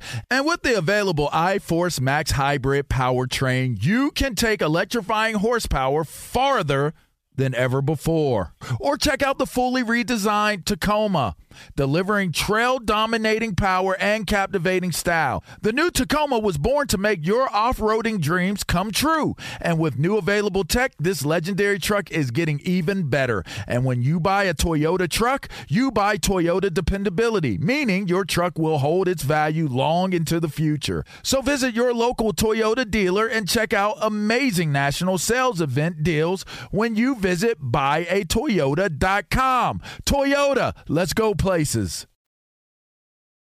Fox Sports Radio, the Jason Smith Show with Mike Harmon live from the Geico Studios. We got more in the NFL and Major League Baseball making their returns, planning to make their returns. Baseball's got a big plan lined up. NFL is looking into their season. However, Dr. Anthony Fauci has some interesting thoughts on that. Uh, Steve DeSager mentioned that a few minutes ago, his interview with uh, Peter King on Monday Morning Quarterback. But since we are a day after Last Dance and, and Michael Jordan, the look back at his life uh, that culminated in the third championship for the Bulls, uh, second three-peat they had, one of the big things they focused on last night's episode was Jordan's baseball career you know, after retiring from the NBA, you know, his father being murdered, which was such an incredible story that I, I remember covering it, you know, because I was a production assistant at ESPN when that happened. It was, oh my goodness, Michael Jordan's dad. And then he goes to play baseball, and it's, oh my God, he's really going to play baseball. And he really went and he made a go at it. But obviously, he didn't do it well enough. He only hit 202 when he when he played in, in, in Double A. And when you're six six, that's a pretty big strike zone. And uh, unless you're Aaron Judge, you know it's going to be difficult to suddenly go from hey, I've been dominating guys in the NBA to hitting a major league curveball. And obviously Jordan had trouble with Double A curveballs. But why he stopped playing baseball and then went back to basketball. I think it's you know you could you could make a whole bunch of different uh, scenarios for it and and and you can convince yourself they're true, but I remember Jordan, and if you want to talk about his competitiveness, Jordan wasn't going to become somebody that became all inclusive and was consumed by succeeding in baseball. Right? He couldn't do it. Right? It's not like he came in like you came in and he hit like 280, 285. Okay, not bad. And you know he had 10 or 11 home runs, and, uh, and uh, Jordan hit 200. Right, he had three home runs. He played almost the entire year. It was Jordan came in showing you to have the talent enough to hit 200 in Double A when you haven't played baseball, uh, you know, in a long time. That's a pretty big deal. I mean, that shows you how talented the guy is. But there's a there's many rungs from being able to actually play at a Double A level and then making it to the major leagues. Hmm. If Jordan had shown that he had power, he had capability, could he be on a Tim Tebow like path right now, or maybe he somehow makes to the majors as long as he doesn't strike out and hit 179 as he keeps moving up the the the chain? Yeah, he could, but he walked in. He's such a competitor, and you know we've gone through this. He hits 202. He's never going to master it right? He was ne- he was never going to master it. So you knew it was only going to be for a short period of time. Plus the fact Jerry Reinsdorf admitted that he was still paying Jordan's salary while he was gone. He wouldn't give Scottie Pippen another dime. Scottie Pippen has to, you know, put, push off surgeries because he's not going to get paid another dime. But he still gave Michael Jordan money. And when Jerry Reinsdorf says, "Oh well, you know, I felt I had to give it to him because of what all the money he made for all of us," yeah, but still, you're not paying a guy, you know, three million dollars a year back in 1995. You're not paying him that kind of money unless you know he's coming back at some point. So I'm sure this was three million dollars. Sure, it sounds insane, doesn't it? Right? Not paying three million dollars, sure. That's a prelim bum's salary yeah. in the WWE. I'm just exactly kidding. like so JJ Redick would say. I'm not even answering the phone for three million dollars a year. You hang up that phone. but so what? You know, looking back at this now with, with a different lens, I you know I see this as Jordan was whatever reason he left he wanted to go try baseball, and then he was coming back. because you, you, you don't keep doing that if you don't think he's gonna, he's going to come back. He retires after you win three in a row. How pissed are you? You're pissed at everybody else, and you think the organization is better. Organizations win championships. Individuals don't win championships. That's all we got from Reinsdorf and Jerry Krause the entire time. Organizations, organizations, but we're going to still pay Michael Jordan money, even though he's not going to play for us for a while. Yeah, I Yeah, I think mean, they knew he was coming back. I think he said, well, I'm going to go play baseball a year, maybe two. That's it. Then I'm going to come back. Okay, great. We'll see you when you come back. yeah, burned out, father's murder. I mean, there's so many things going on there, and he just looked tired, right? So anybody talking about the minimum eight Pete, you know, like they would in a Superfans sketch, there's no way that was going. I mean, where he was physically, he might have had deep playoff runs and finals, but I'm going to go on a limb and say, uh, I don't think it's too far a limb to say that that ends faster if he keeps playing, right? I mean, there, there's just physically he looked just beat up, and then he goes and changes his body, plays baseball, has some moments uh, al- along the way there, and you know the Harry Caray and Crosstown Classic stuff. Uh, the footage of that is just funny because Harry Caray fanboying over Michael Jordan. Uh, look, the reality of that. I mean, who's who's going to get to the bottom of it? It's it's like the gambling stuff.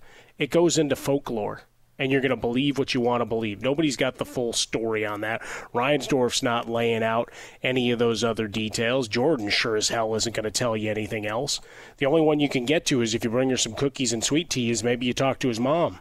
And maybe she's got a little more info that she's willing to dish at some point, but but beyond that, I mean, it just goes into you know conspiracy theories and more for people to write books and, and keep flowing as you go. Uh, I remember when he came back, we had ticket. Well, what what should have been the first home game after his return. I I had a family event I had to go to, so I sent a friend with money for tickets that season, and uh, he he picked the Warriors instead of that game, which is the one I wanted. Uh, so we could have made a lot of money. Wow. Anyway, or your life is filled. Your life is truly filled with stories where I could have made all this money, but I didn't. That's Yeah. you have a lot of those It's stories, tough, man. I got a lot of those. Uh, I got Your a big misses, money man. story for you coming up next. Keep it right here, Fox. Be sure to catch live editions of The Jason Smith Show with Mike Harmon weekdays at 10 p.m. Eastern, 7 p.m. Pacific on Fox Sports Radio and the iHeartRadio app. Fox Sports Radio, the Jason Smith Show with my best friend Mike Harmon, live from the Geico Studios. Uh, so l- let me throw this to you because we talked about Michael Jordan a few minutes ago, Last Dance, and they focused a lot on his baseball career when he retired from Major League Baseball to go uh, retired from the NBA to go play Major League Baseball. Yeah. So I remembered this, and I, I can't believe I, I I'd forgotten about this. Was you, you know he didn't have a great year, and when he first played there, I mean it, it sounds insane now. Michael Jordan quitting the NBA to go play minor league baseball. The games weren't put live on television. It, it wasn't a situation in which it was a coverage of this 24 7. I mean, there's more coverage of Tim Tebow, you know, trying to go play baseball than there was of Michael Jordan going to play baseball. And while we didn't, we didn't even have, when I was a production assistant at ESPN when this happened, uh, we didn't even have like a professional camera crew down there. Like they hired somebody to go to the game and you know shoot video of Jordan's at bats. So we would show highlights of Jordan for a little while. You know, and here's Michael Jordan how he did today. You know, with the Birmingham Barons. Here he is. It's a strikeout. It's a ground out. It's a single. It's here's Jordan's first base hit. And getting the video was something that we had to do. Like ESPN had, okay, good. They shot the footage. Let's bring it in. I mean, it, it, it was treated like okay, we, we kind of have to cover this. It really was Pretty weird. crazy, I mean, right? I mean, you would think that if that happened now, if, if LeBron James quit uh, uh, the NBA to go be the tight end of the Cleveland Browns, I mean, what kind of story would that be?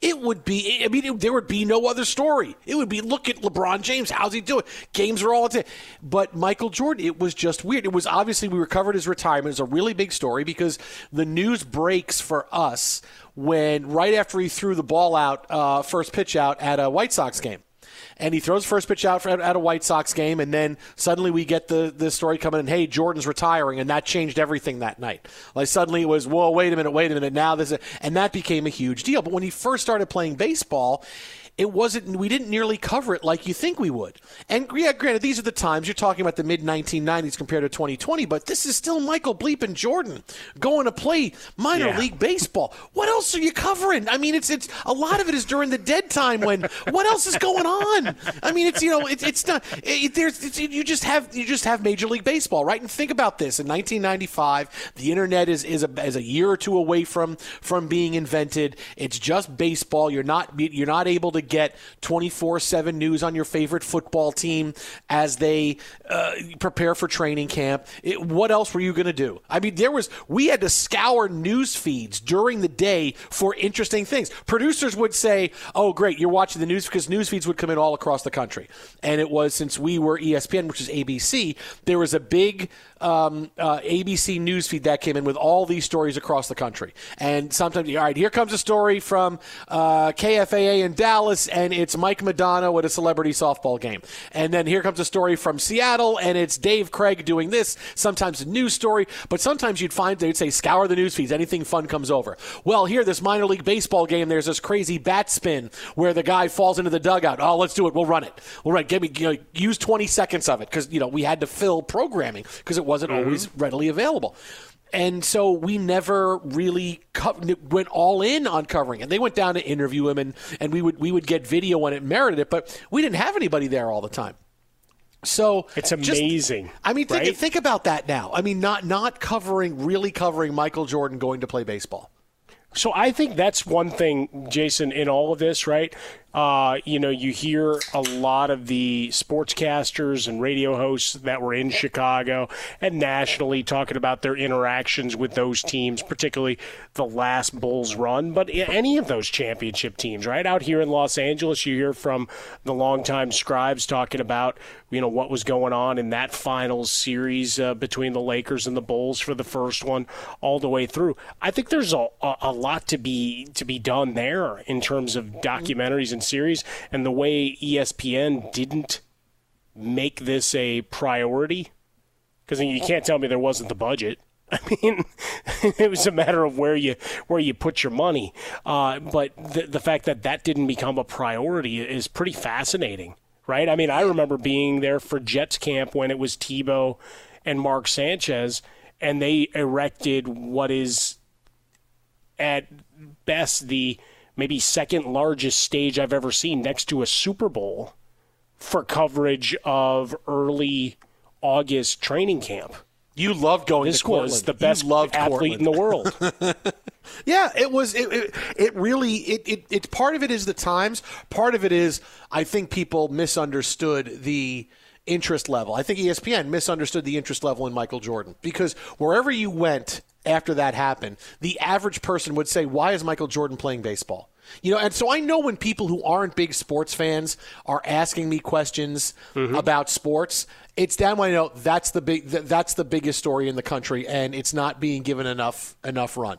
Because when people I didn't know I said, why, because I was ESPN, like in my family, I was the ESPN guy, right? That's all the Jason works Sure. at ESPN. You know, you talk to him. Yes, because I'm in on high level meetings all the time with everyone. Yes, fire and that you're guy. and you're in with everybody because Right. it's such a small company. Exactly. Yes, exactly. Like us Yeah, at Fox now.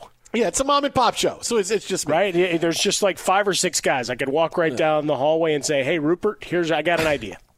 So Pitch they would always are every 15 minutes as at our whim. instead of the masked singer, how about the masked dancer? Right? Oh, follow me on this. Follow me on this. So just think about that. That that's how that's how it went. And and now you would never see that happen. Jordan finally hits his first home run. Okay, now this is a big deal. Jordan is usually when we're covering Michael Jordan and playing baseball, you have all the stories of the day, and then when you know when Sports Center used to be like a half hour long, at like you know, at, and would start at six o'clock. At six twenty three, would be oh, and uh, here's Michael Jordan today. He went one for four, uh, playing second base for the uh, Birmingham Barons. Well, made an error in the field, and, and that would be that would be it. So he hits his first home run, right? It's and now it's okay. Wow, Jordan hit his first home run. We only knew this because phone calls came in from other other stations saying that hey, Jordan's got his first home run. Are you going to have the video? And we were like, Jordan hit his first home run. Oh, we got to get this video. We got to get this. Oh my God! Oh, we didn't have anybody there, and we need to Right. get it to turn it around. So there, you, so you have people uh, are making phone calls, seeing was anybody there shooting this game? Was anybody there shooting this? And it's kind of a real, quite uh, you know, quick turnaround now because the game was in the afternoon, and we were going on Sports Center at like six o'clock at night, and we had to get the footage and get it sent over, and we had to edit it and put it together. So we, we were having a tough time finding the video. And I remember that our assignment desk, which is who got when the phone calls come into ESPN, it goes to the assignment desk. And somebody called in. They were at the game and they shot the movie with on home video and they offered it to us for ten thousand dollars. Okay, the guy said, "I have the home run. I got it. I'll give you everything. Ten thousand dollars." So my first reaction, because I was there when they were talking about it, just happened to be in the in Right. the uh, in the newsroom, and I was like, "Oh, well, we're going to get the home run." And they st- and then a couple people started going back and forth, decision makers about whether they should pay it. And I'm going, "You're really not going to pay for Michael Jordan's home run?" I mean, this is when I knew, okay, I should be doing sports living because I'm like 24 years old, and I know ten. thou- Really, ESPN's not going to cut a ten thousand dollar check for this get to this guy to get That's Michael Jordan's amazing. bleeping home run, which is going to air. I mean, oh my God! So in the end, I think what happened, they actually talked him down, and and we got the video from him, and we and we aired it, and it was you know from the stands, I think, and he put it on. If I'm remembering that part of it right, but I think we talked him down, and it was less money, and then we paid, and we finally paid him to get it. But there was some Yeah, I- I would hope that guy got newsroom. something for his trouble other than his video appearing on Sports Center. I mean, good Oh. lord. I mean, but I can't believe there was a debate. Do we pay him for it? Oh, do we pay for it? Really? We're not Yes. going to get it? Oh my god! But that's what Wow, it was. that's amazing. Uh, well, I mean, that's that to think about Jordan being covered that way. When when we've talked before in the past, about Jordan being the subject of this documentary, if Jordan played now and everything with his life was the same, and he just played now into the 1990s, he would be covered. He would be LeBron James, where every move he made would be scrutinized. He would make big news on the court, big news off the court. His gambling would be a front page story every day. Jordan's gambling. This is a problem. You know, when he's playing golf all day and then showing up to play the Knicks that night and only going six out of 19. You know, you have all kinds of things built in. Then retiring and coming back and everything else. That's who Jordan would be. And he would be completely polarizing now because there would be people that love Michael Jordan, people that hated Michael Jordan just for whatever reason because we don't like stars as much as we used to. Jordan had unadulterated love from everybody in the 90s. Now LeBron James doesn't matter. People love LeBron, they hate LeBron. You have you have you have haters and lovers built in on both sides. Mm-hmm. That's who Michael Jordan would be. And and and it would be he would be covered that way. But the fact that that wasn't covered that way just really blows my mind. I mean, we went really in depth on the coverage of his dad dying. Like that was something where we uh, his dad being murdered. That that's something where we we we did that like almost every day. Like that was a daily update on the story and and it was, you know, it was really done in depth and then when it came to his baseball, you know, obviously there's there are two different stories, but it's still, you know, involving Michael Jordan. It- we we kind of just it was like, yeah, yeah, Jordan, we'll get that video, we'll get it, and that's fine. And really, now you would never even think of it. People would lose their jobs if they thought that way. Yeah, No, listen, we got a guy right. with with uh, we got a guy with uh, LeBron's first touchdown. It's because somehow like you know like the preseason game wasn't aired. Yeah, we got LeBron's first touchdown. Guy wants me, us to pay ten thousand dollars for it. I'm telling him to take a hike. We're not going to. We'll, we'll we'll get we'll get it from somebody else. Maybe somebody else will have it. I mean that that's that that's what it would be right now. That would be the reaction of people. If that would be that reaction for now. Oh yeah, we don't have any video of uh, LeBron's first touchdown. Ah, no, let's not buy. Let's not buy it. Let, us not Let's leave it go. It's all right. Somebody else will have. Fox will get it. Ah, we'll get it off of Fox after they after they spend money on it. Well, but that's just it. It becomes the all right. We got this courtesy of them, and like we got we exchanged the courtesies, and you see it now, right at the end of broadcasts or or a highlight packages or some of the retrospectives, like courtesy of this place, this place, this place, this place, this place, some national, some local, some the guy next door uh, along the way. So I mean, you you certainly have that. You know, to your point about how we we treat athletes now. I mean, look, Jordan's certainly getting his share of hate from the Kobe and LeBron lovers of life. Uh, the younger set uh, is doesn't want to be spoon fed the greatness of Michael Jordan, uh, and they're hypercritical of every aspect of this series. And and look, that's the, it needs that scrutiny, right? And and we all take it for what it is. I think it's more like the the popcorn movie that you go to that someone sits down and is like, I'm going to write the 5,000 word, really important film critic side of this. No, it's a popcorn movie. All right, it's different, which is why you know we're talking about Jerry Stiller tonight, Ben Stiller's movies, Jim Carrey's movies. Keep on going down the line. Uh, Will Ferrell and all of uh, Adam Sandler in particular. You know what? They're they're not films. They're movies to sit around and chuckle about. They're not. They want to do art pieces. They've certainly done them. But Billy Madison, I don't think, was trying to strike some great chord with society, other than to make you laugh.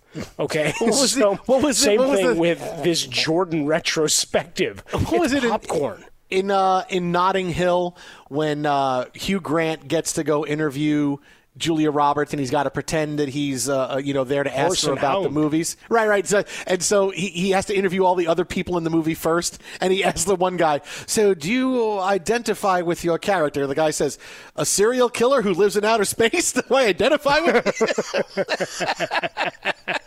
but but to, that's to my point of this, right? If you were looking for some great truth, come on, man. it's been twenty plus I know, years. I know. Yeah, all of a sudden, let's spill it all here on just- in a ten part docu series. no. No, it's it's not happening. And we also nowadays we get tired of people pretty fast, right? We're we're like the popcorn that you pop and eat in, in rapid fire, right?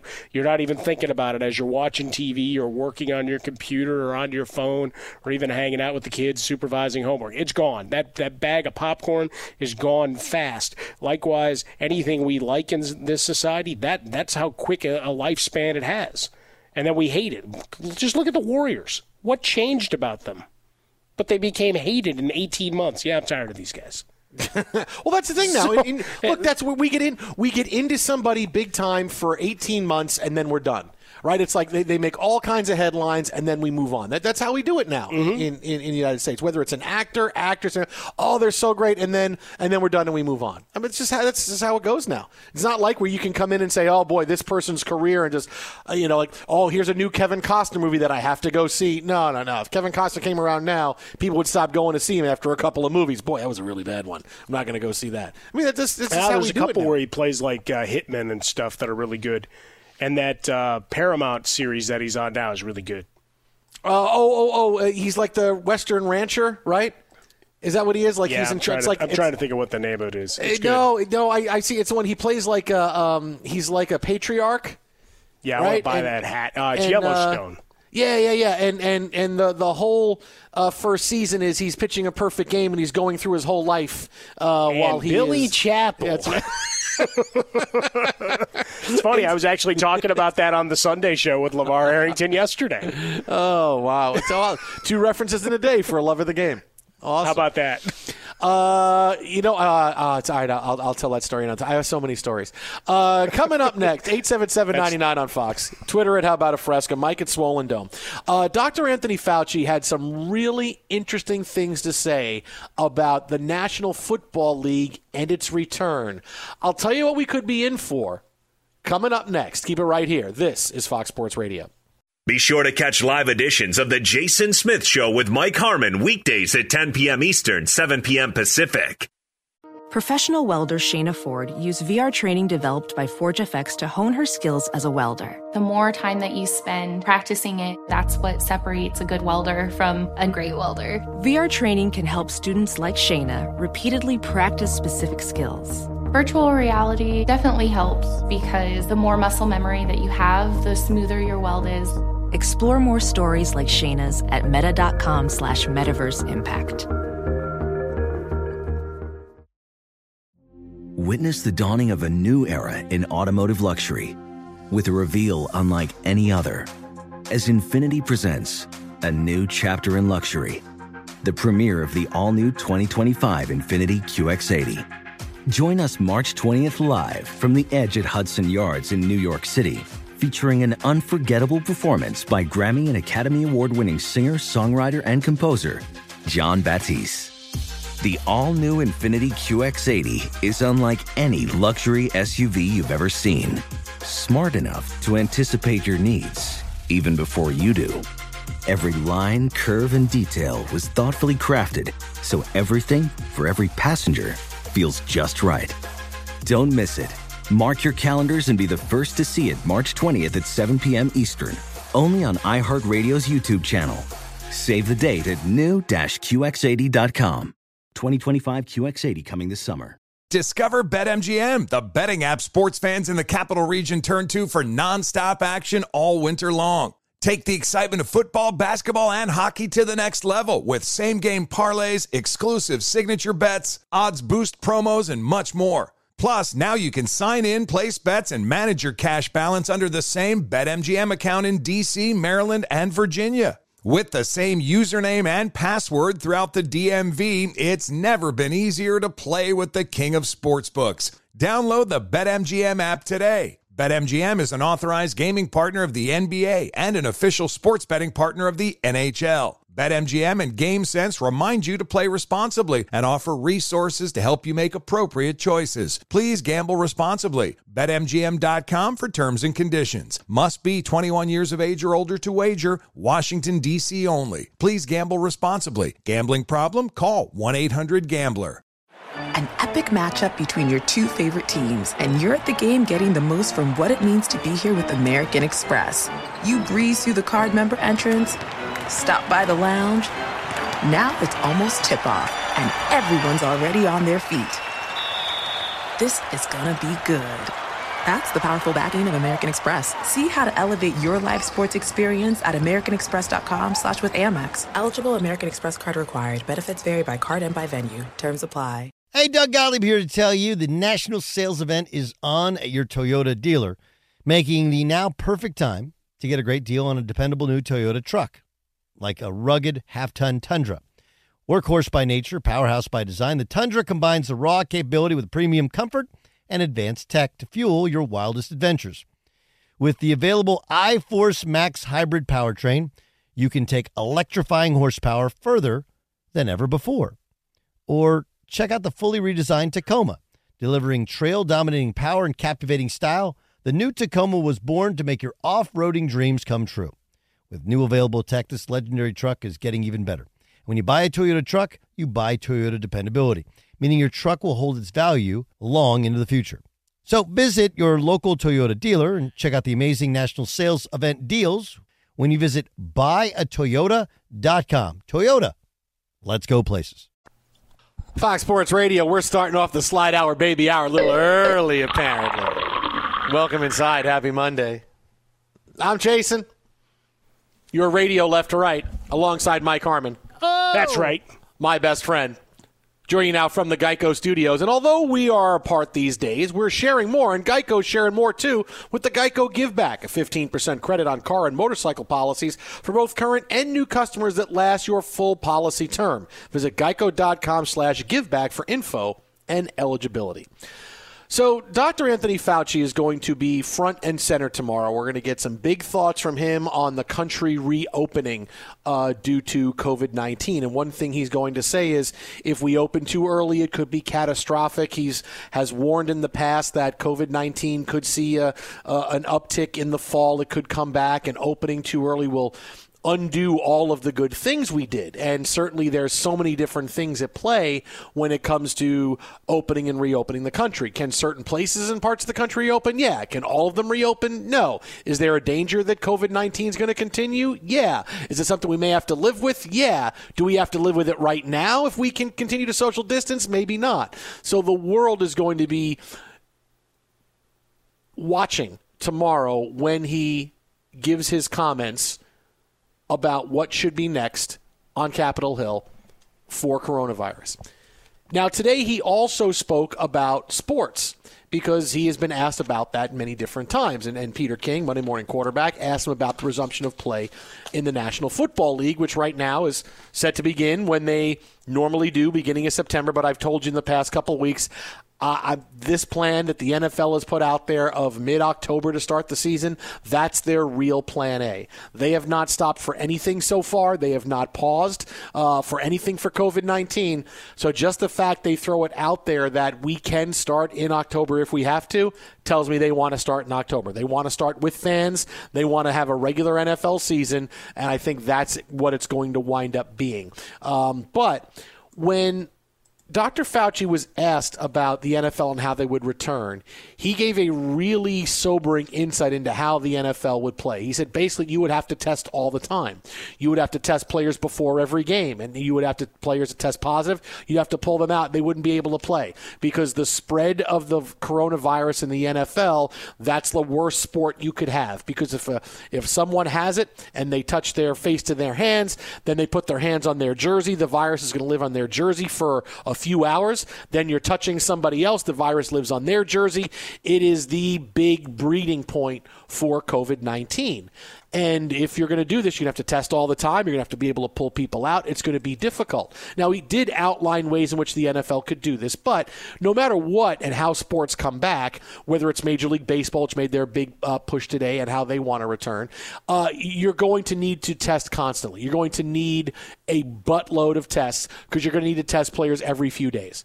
Right? You can't just wait until a player. You got. You have to test players every few days so they get a clean bill of health going into a series with another team or going into a game that weekend. You're going to have to do that. Now, if you can test that often, then that's something that he said, all right, that could work. But just think about this for a second, because this is what I thought of when when um, I, I saw Dr. Fauci talking tonight about the ramifications of you know testing right before a game. This is going to be then every Saturday night because they would have to test on Saturday or Friday for the game on Sunday.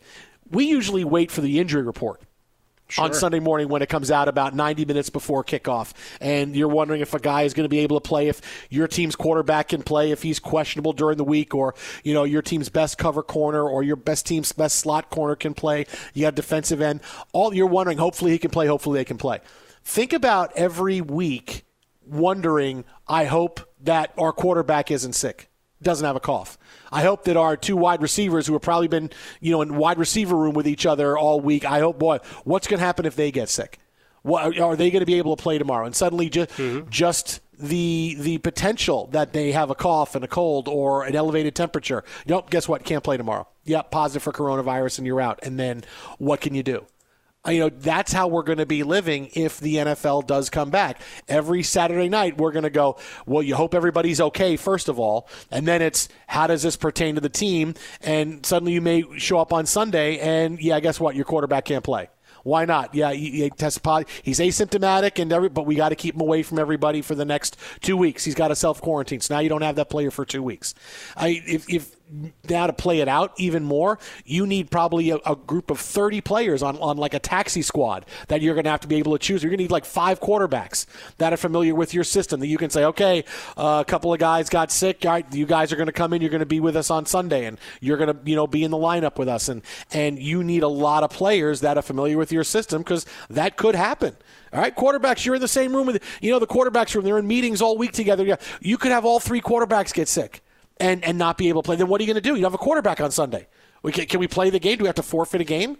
because we don't have any quarterbacks because and our quarterbacks coach is sick too i mean that's what could happen that's where we'll be that's what we'll be living like if and when the nfl does come back every saturday it's going to be our play i hope everybody's okay and then but are they going to be sick and not be able to play and then then they can't play for at least two weeks i mean that that's how we'll be living with the nfl if it does come back yeah, I would suspect that we get to an agreement, much like we're talking about with baseball, and uh, we'll get back into that as the show develops. Of course, the the proposal going from ownership, but some of those, hey, we need to do things because this is a different year, right? From the number of games to how we're looking at, I mean, certainly the economics gets that's the the big battle in the sky there, but everything else about the universal DH, which should be and should have always been in there. They don't want to do it. I don't want to see it.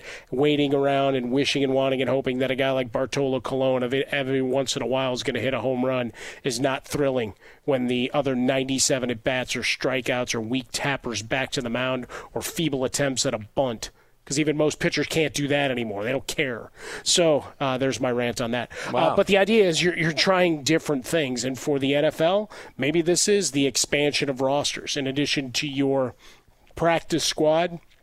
Maybe the practice squad triples, maybe the practice squad quadruples, whatever the case is. A lot of these guys that you always had the idea of fourth, fifth, sixth, seventh round, just keep drafting quarterbacks. Maybe a lot of those quarterbacks suddenly find themselves in camps as camp bodies and it's a I know it's it's a hard way to think it. Might give some guys some opportunity, especially this year. They're not going to get a lot of those workouts in in the normal trajectory, right? Of of off season workouts and invites to camp and you know all those hard knocks, great stories that we normally see. Those are going to be different this year, but an opportunity to to get into the league and make plays. You know, different times require different methods and for this year, I mean, nobody wants to sit on their hands forever, right? Because that that's the other the alternative to all of this. You know, you may not like the plans, they may not be perfect, and you know what? Nothing is. You've just got to figure out how to make the best of it. Otherwise, you just say, "What? We reconvene in 2022 if nothing else has happened." It's a bad way to go about your lives and a bad way to go about business and the American way. Wow, look at you got an American way in there at the end. I was waiting Damn for some right. patriotic music. Right. We work, we go to work, we do great things, we take care of our own, we like our sports, we like having a beer, we like our barbecues, and we like getting back to business as normal. Doesn't mean we go in haphazardly, doesn't mean we don't go in with a comprehensive plan on the testing and what have you. And it d- doesn't trivialize any of the illnesses, any of those that have passed but there is a point where you've got to figure out what is next. And that's where we're at right now. We're at that crossroads. Twitter at How About a Fresca, Mike at Swollen Dome, the Thank Jason you. Smith Show with Mike Harmon live from the Geico Studios. My name is Mike Harmon, and I'm running for president of the United States. That's right. Straight out of uh, the American president right there. That's- that was just on the other night. what a great movie that is. It Oh, was. that is one of my. That's a. That's one that wherever it comes on, that's a Shawshank moment, man, where you just stop and you watch the rest. Oh, and all those lines that uh, uh, Aaron Sorkin repurposed for West Wing. Oh, I remember that from West Wing. that's I remember that from West Wing. I remember that from West Wing. I remember that from West Wing. Dick poop. coming, that, that was never on West Wing. Come on. How do It you was- know? Because I watched every episode. It was on the East Wing. Was not on the East.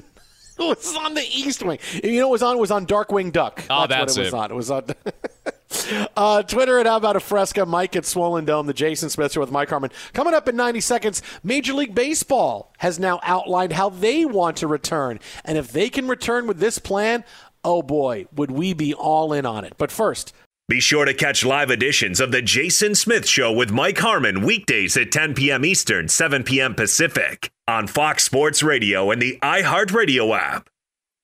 Uh, the Jason Smith Show with Mike Harmon live from the Geico Studios. And Major League Baseball today put out their plan to the players to resume or really and really begin the Major League Baseball season. They have okayed the proposal to start in July. They're waiting for the players union to weigh in on this and this is what the Major League Baseball decision makers have approved a plan that would be a spring training that would begin sometime in about a month or so, and they would start playing sometime around the beginning of July. The dates are not uh, are, are pushed in for certain yet, but this is what this is where they're looking for. Uh, we're going to play beginning of July. There would be a full time designated hitter for both leagues, and and props to Brodie Van Wagenen, who you know needs to say this is why I made that really bad trade for Robinson Cano because I knew the DH was coming to the National League at some point. No, that's good. That's the only thing that makes sense. Uh, and there would be 14 playoff teams overall. So you're adding two wild cards in each league, and they would play around 82 games. If that happens, this baseball season would be more legendary than any other one we have seen because everybody's going to remember the COVID baseball season. Any sports season that's able to play from beginning to end, we would be in on. Oh my, I remember that. It was 80 games and it was awesome and and there's no rest because, you know, you play 10 games and if you start out 2 and 8, it's boy, we don't have that much time to make up that 2 and 8 start. It would be there'd be no rest. You would see an incredible number of people watching because it would be live sports that we're used to watching on television. It wouldn't be that big a deal not seeing fans. You're adding teams to the playoffs, you're adding the designated hitter. Everybody would remember this. And who knows what ideas would come up that maybe baseball would continue to use the designated hitter in both leagues after this year, but this would be that year. Because think about it, you will forever remember this year. You know, I, I say this, Mike, when I think about the people who are missing big things, graduations to COVID 19. Right? My daughter's uh, supposed to graduate fifth grade this year, and likely she's not going to be able to go back to school. And it's going to be what we normally see is people driving around with, with signs on the lawn and someone's picture. You know, all the kids graduating high school that aren't going to have normal high school graduations. And, and it sucks. You know, there's, there's not much you can do about it. And no proms either, you know, for, for them. But the one thing I can say is that if you can make an event – around it, it will be something that you will always remember and never forget. Because there's certain times, big moments, big birthdays I've had in my life. I don't remember that when I was 31, when I was 34. I don't remember that. I don't remember any of that stuff. But if you can create something special around your kid graduating, that is, your, you know, your family driving by, you know, you're putting a sign on the lawn. Maybe you go for a drive somewhere, uh, somewhere that's open. You can, you know, any anything you can do around it is something that will be legendary, and your kid and you will never forget forget it. Not that you wouldn't you wouldn't forget a graduation, but just think about it. You know, I think back to my high school graduation. How much do I remember of it? It was hot. I sat you know, I, I, you know, I don't remember anything that was said. I don't remember, you know, what I did right after. But if you have this, oh yeah, COVID, it was so different. It, it's everything stands out. You remember, you will never forget it. So in, in a time that's really, really difficult, it, just think that if you can make a moment like this special, it'll be unforgettable. If Major League Baseball can take this really tough moment and turn into something big, it will be unforgettable and we'll always remember this season. Again, we're trying to find, you know, good positive things to come out of this situations that we we don't want to have to deal with, but we do. And I think that's the that's what Major League Baseball can do here. No, and that's just it. it it's creating an opportunity. It's a, a milestone event. We remember the strike years. Yeah, people want to put asterisks on everything. Forget it.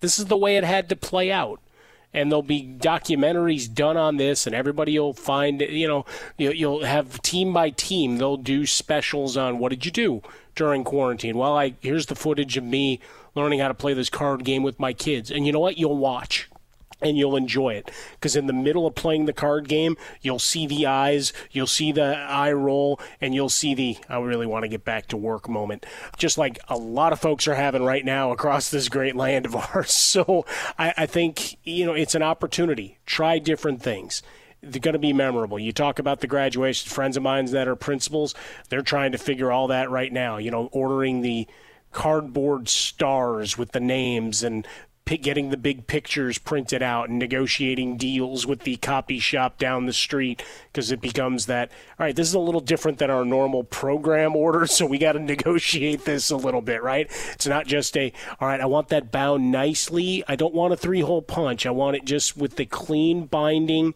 and maybe you know the built-in bookmark so folks can go no none of that. It, it's a new world order. Uh, but it's going to be memorable because you're always going to say yeah i didn't get the standard but you go from there. The only thing I remember from mine, the governor was there, and I won an award for being the best Spanish speaker. Those oh, are, mucho gusto, Miguel Harmon. Wait a minute, your and governor was there at your deck, high school my, graduation? My brothers were yelling. Wait a minute, your, at your high school graduation, the governor was there? Yeah. At high school? You went to high school in Chicago. That's like a yeah. big city. What the hell's the governor doing there? It's kind of a big, uh, big deal at that uh, that school. Wow. Well, look, look, look up the what the school has become. It wasn't anything. I mean, it was. I, I went to school with a lot of powerful. Uh, the mayor's kid, uh, the mayor's niece, Mayor uh, Mayor Daley. There, uh, okay. he used to come to his Very daughter's basketball mayor. game yes. and sit with us. Mm-hmm. Uh, but we we knew a lot of folks. I, I was not one of the elite, uh, certainly, but went to school with some of them. Wow! And now it's like, like almost a small college campus in downtown Chicago. You were like almost a Kardashian. Actually, you were like one of the Kardashians' friends. Yeah, no, that's right. Yeah, I, that's a big. You know, I, you would I be like friends with, with the Kardashians. Yeah, deal. yeah, yeah. Yeah, you're the per- you'd be the ones trying to make money on Instagram off of your relationship with them. I get it. I no, that's right. Right now, folks are trying to lobby me to come back for the uh, the next next reunion, which I, I've never gone to one. Okay. I think it could be fun. Only if I could broadcast the show from it. That's my. yeah, and, and you can wear sh- and you can wear purple shorts to it. You, don't think I'd don't. wear shorts to it? No, I think in you absolutely baby. would wear shorts to it. One hundred percent, I think that would happen. That's right. You got to stay in character. I'll probably wear my uh, rock boots to asses shirt while I'm at it. Twitter at How About a Fresca, Mike at Swollen Dome. Hey, coming up next, a really fun story from today.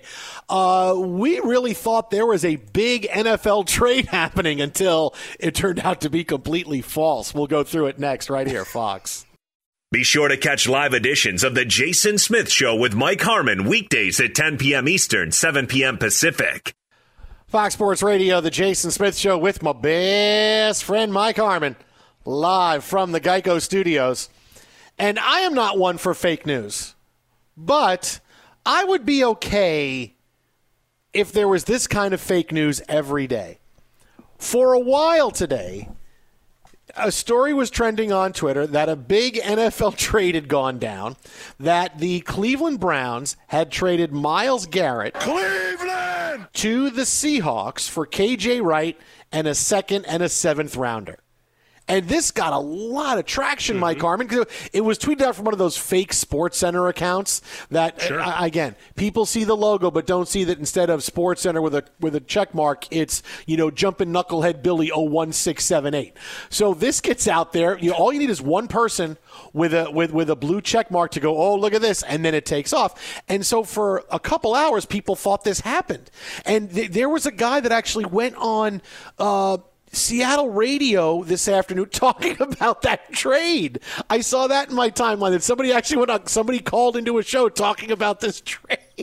That was a complete fabrication. It was not a trade. Myles Garrett was not traded. He is still a member of the Cleveland Browns. After a while, people threw water on it. But you know what? Stuff like this is so much fun. I want a story like this every day. True or not, doesn't matter. Maybe that's the you whole just thing. need to get on a Reddit account. Oh, uh, okay, With okay. Everyone loves nudes part two.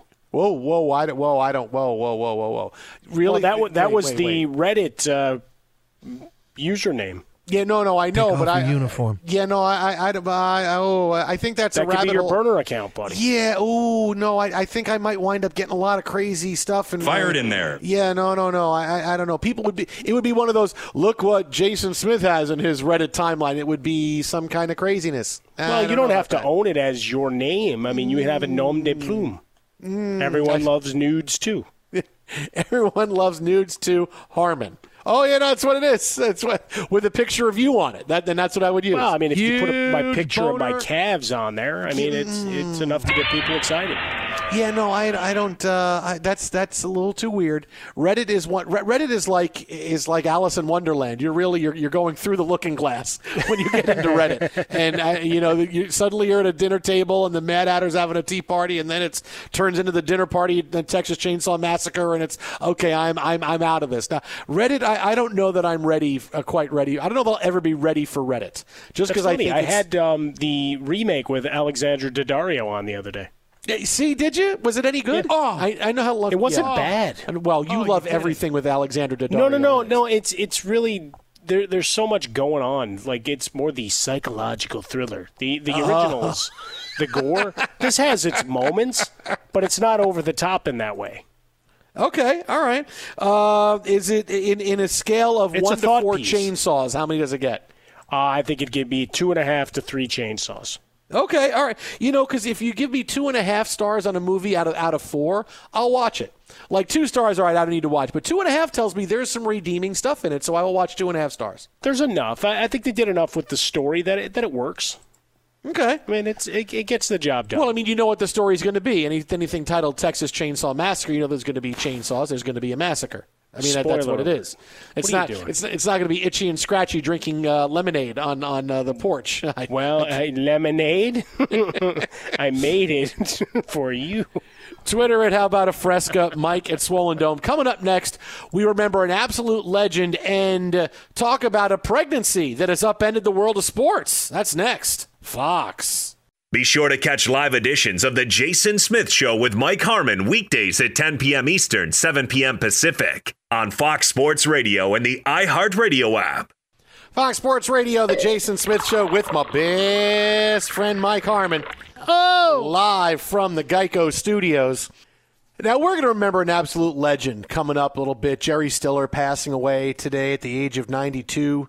Best known for Frank Costanza and Seinfeld. Also had a huge run on King of Queens.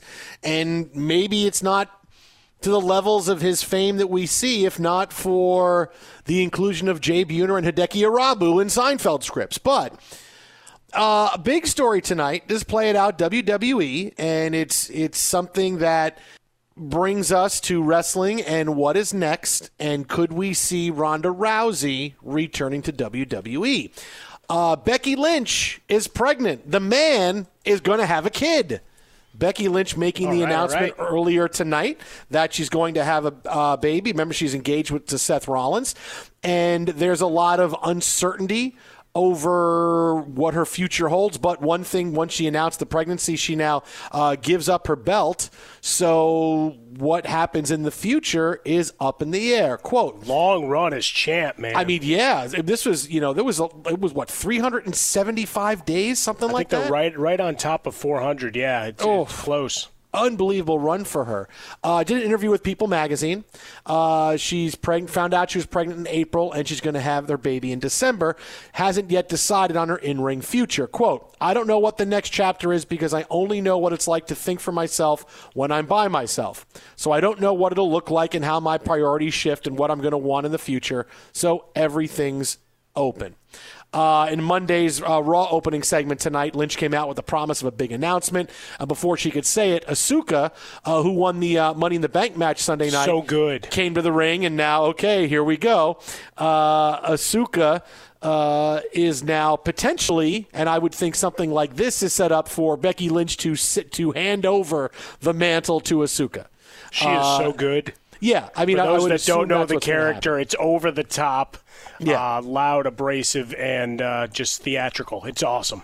Yeah, Becky Lynch told her you go like she said like uh, we're doing the show, so I'm trying to figure it out, watch it as a bit as we're going. She said something to the effect of "You're a warrior, I can't fight anymore. You're the champion. You know, go do it. You know, you know go do it." So it's almost like she's she's trying to say, "Okay, now Asuka's going to take the mantle from me." I mean, Becky Lynch is so incredibly famous and incredibly popular. She's been with with WWE now for like seven years, and it's really uh, surprising that she was able to outlast everybody else, including Ronda Rousey, when she came to the WWE. But Becky Lynch is just that popular, and it's it's insane. And this for the WWE now. This is going to be something that they have to get past.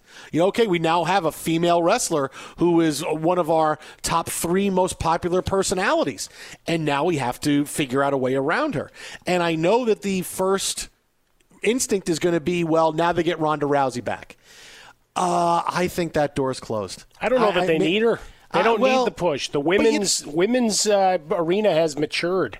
It has, but still, it's Ronda Rousey who it would, in theory, be a big jump back. The fans, she's had some time away from the WWE, and and maybe they could, after her time away, they could bring her back in a better way. Because I think WWE, th- th- they didn't really know how to do it with Ronda Rousey. They didn't know what was going to make her persona the best, and she's not the best on the microphone. She was never the best when she was on uh, when, when she was an MMA fighter.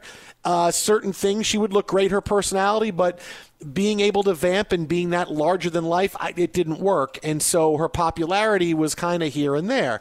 She needed to be a character like The Undertaker. You know, someone who didn't talk a lot, came out, kicked ass, and that was how they would get her in and then get her more comfortable uh, with moments. And I, I think if they could do it over again, they would have presented her character a little bit differently. Uh, and now, that, okay, well, now there's no Becky Lynch. Ronda Rousey can come back. Ronda Rousey insulted the fans.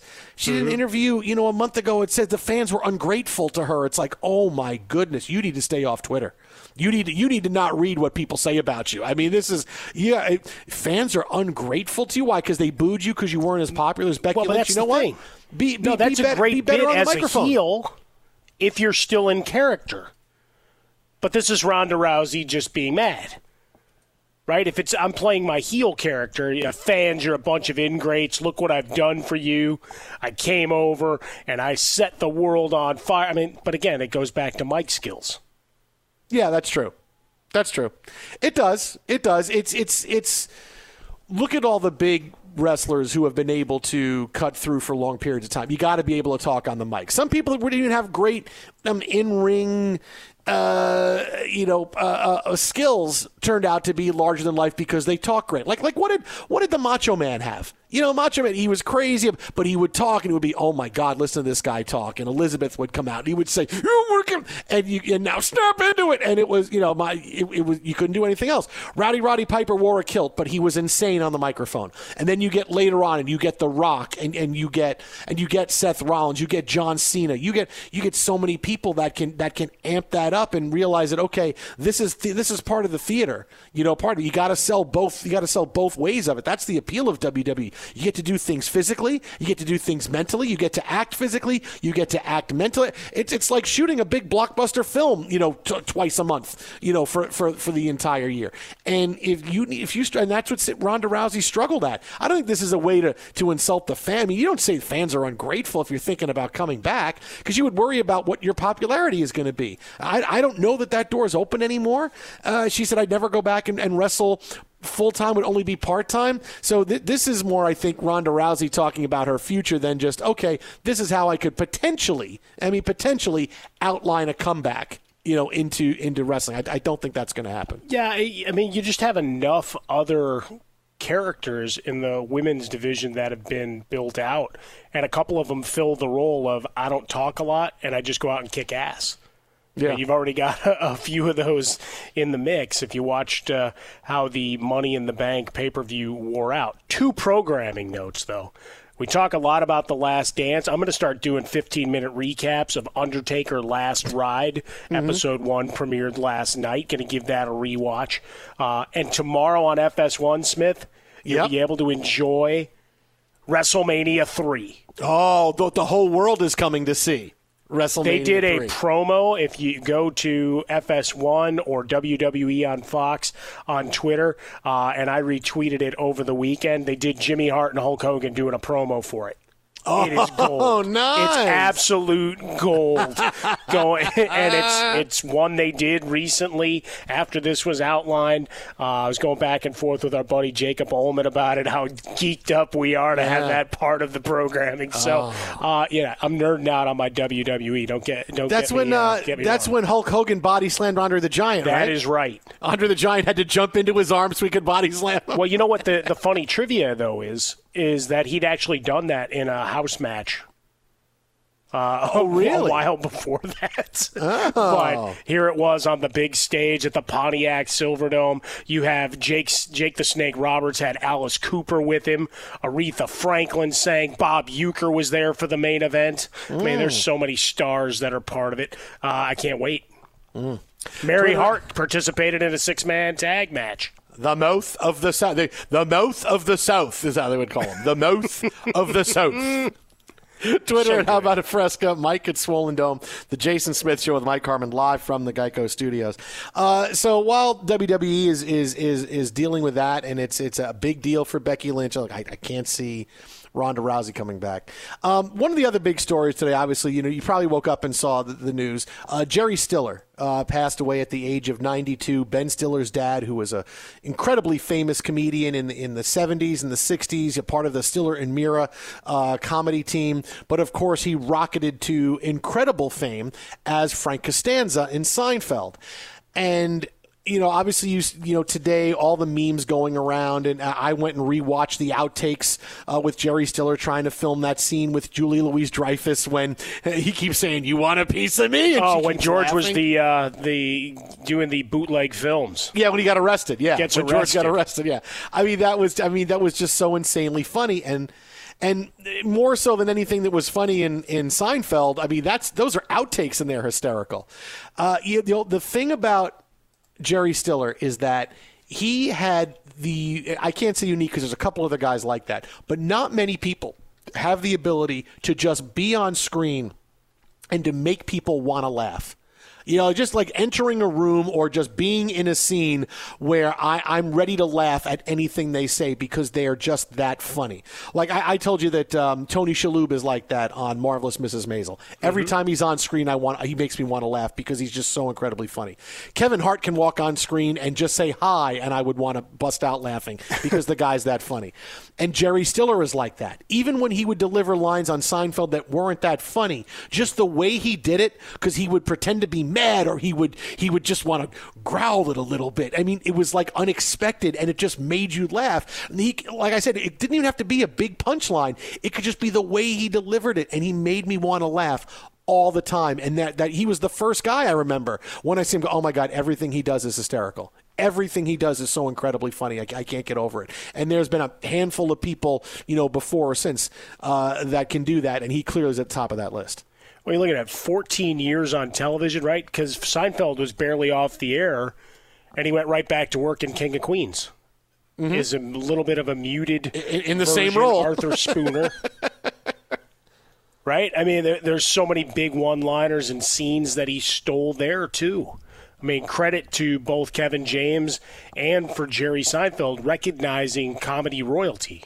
Right? He and his wife uh, had been the comedy duo and albums and all that stuff back in the day, and that was what Seinfeld actually posted on his social media today. Was just a picture of him with a sad face and the comedy album in his hand uh, of their partnership all those years ago. But both of those guys stepping aside, recognizing they had genius on set and writing, you know, Seinfeld and Larry David, and then Kevin James and his team to just make sure, you know what, it doesn't have to be about me. My name's on the show. I'm the guy that has to run it. But I, I, I'm gifted you know this guy as part of my my cast so let's let him shine and there's so many moments for me where the secondary characters especially on Seinfeld were just so powerful Mhm. that you remember all of them which is why they brought him back for the finale whether you liked it or not. There they were because every one of them and their appearance made you smile and think of an episode or five or ten or however many they were in.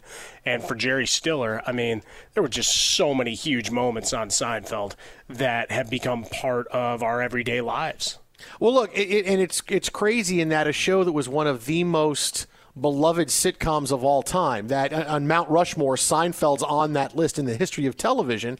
That the most famous line, or you know, one of the two most famous lines, had to do with a couple of baseball players that, that the average person didn't hear of. Sure. Because as as popular as Frank Costanza was, his popularity hit a new level after this scene in which George gets arrested and you have Jerry Stiller talking to George Steinbrenner, who, because remember George worked for the Yankees, talking to George Steinbrenner. Um, oh, no, sorry, after after George supposedly died. That's Uh, right. George, had, the the car had been left. he had Yeah. been uh, sleeping in his office. Uh, they couldn't find him. They thought he was dead. Jerry, this Uh, is yeah. Frank Costanza. George is dead. Call me back. Right? That's what he Exactly.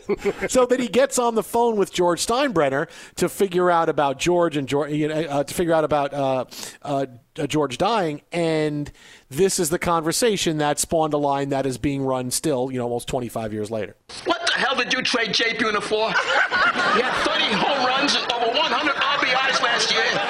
He's got a rocket for an arm. You don't know what the hell you're doing. Well, Buhner was a good prospect, no question about it. But my baseball people love Ken Phelps' bat. They kept saying, Ken Phelps, Ken Phelps. Jerry, it's Frank Costanza. Mr. Steinbrenner's here. George is dead. Call me back.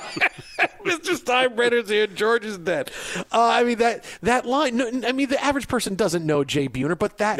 But for somehow that moment picked up on his character. How could you trade Jay Buhner? And that that's a, a rocket for an arm. Every, everybody everybody runs that line all the time, and that put Frank Costanza into the pantheon of boy. He was really talented. Now it's like he's the funniest guy on Seinfeld. Well, he also had the Nike ads uh, where he played uh, Vince Lombardi that are making the rounds. Uh, oh yeah, yeah, with well. Kordell Stewart in the commercial. Yep. Yeah. Yeah, Kordell Stewart retweeted it. That's how I, I first saw that it was making the rounds again because I remembered it. I started listing all these things that I remember him from, and that was on there. It was it was low, and I hadn't even gotten into the YouTube deep dive, and well, there it was from Kordell Stewart. Hi, Kordell. Uh, done a couple of shows with Cordell in in my sports merry-go-round here. Uh, but think about the other quotes, right? I mean, Serenity Now. Mm-hmm. And also in that episode, since it is the slide over baby hour, hoochie mama. Yeah, Right? you- I mean, you know, you got all those good things.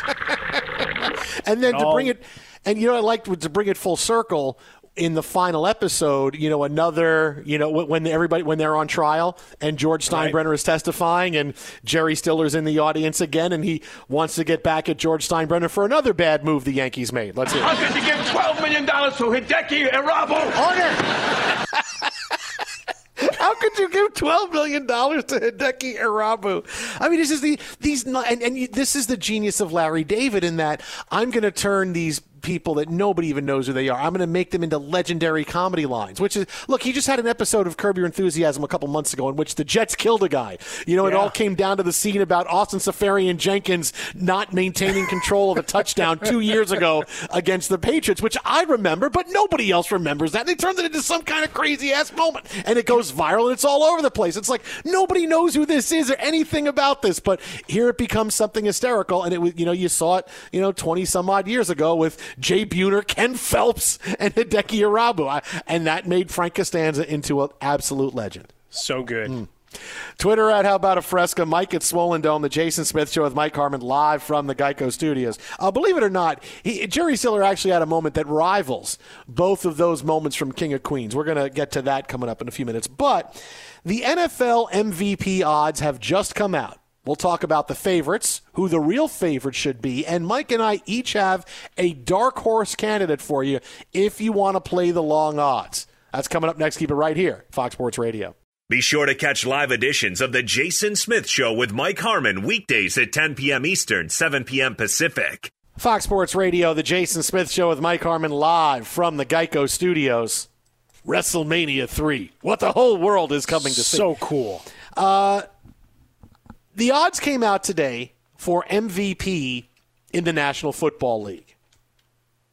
Patrick Mahomes is the consensus favorite to win the NFL MVP award. Caesars putting this out earlier today. Mahomes four to one in what would be his second regular season MVP in the past three years. Lamar Jackson, who won the MVP last year, is the second favorite. Now, before we get to players who, who I would say would be the betting favorites and a couple of long shots, it's going to be virtually impossible for Mahomes and Lamar Jackson to win the NFL MVP again.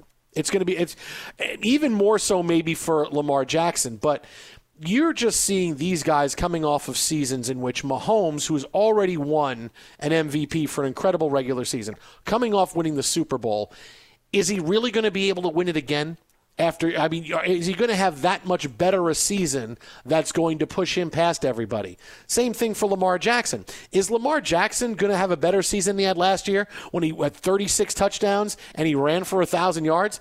I mean, he, he would have to do better than that. And look at the and the Ravens, what they did in the regular season, winning home field, all of those things. Uh, I don't see how either of them is going to be able to take that next step because all they can do is just be a little bit less than last year. And I don't know if that's going to be enough to win the MVP. So even though these guys are betting favorites, they'll have big seasons. You got to do something different, something a little bit more. And I just don't know if that's humanly possible for Lamar Jackson, especially in the regular season, and Patrick Mahomes, considering, hey, it was all the way in through to the Super Bowl. Yeah, I mean, you basically take care of your business and hope you're one of the only 13 and 3 teams. I mean, just go back and, and do your work.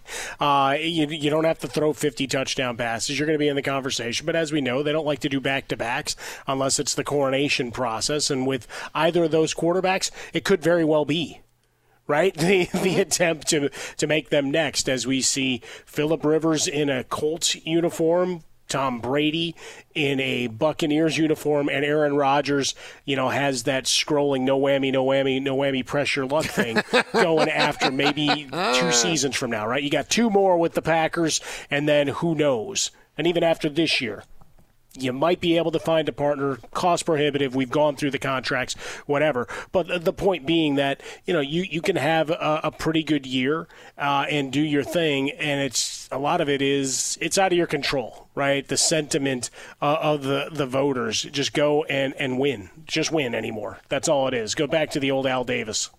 Now you you need certain things to win MVP. You need one of two things. You have to start incredible and just, you know, It's like winning the Heisman Trophy. If you have an amazing start in your first two or three weeks, you're at 12 touchdowns and one pick, and your team is 3 and 0, well, guess what? You're likely going to just motor your way to the MVP. Or you have a big storyline, which we follow over the course of a season, and that's something that pushes everything else to the side.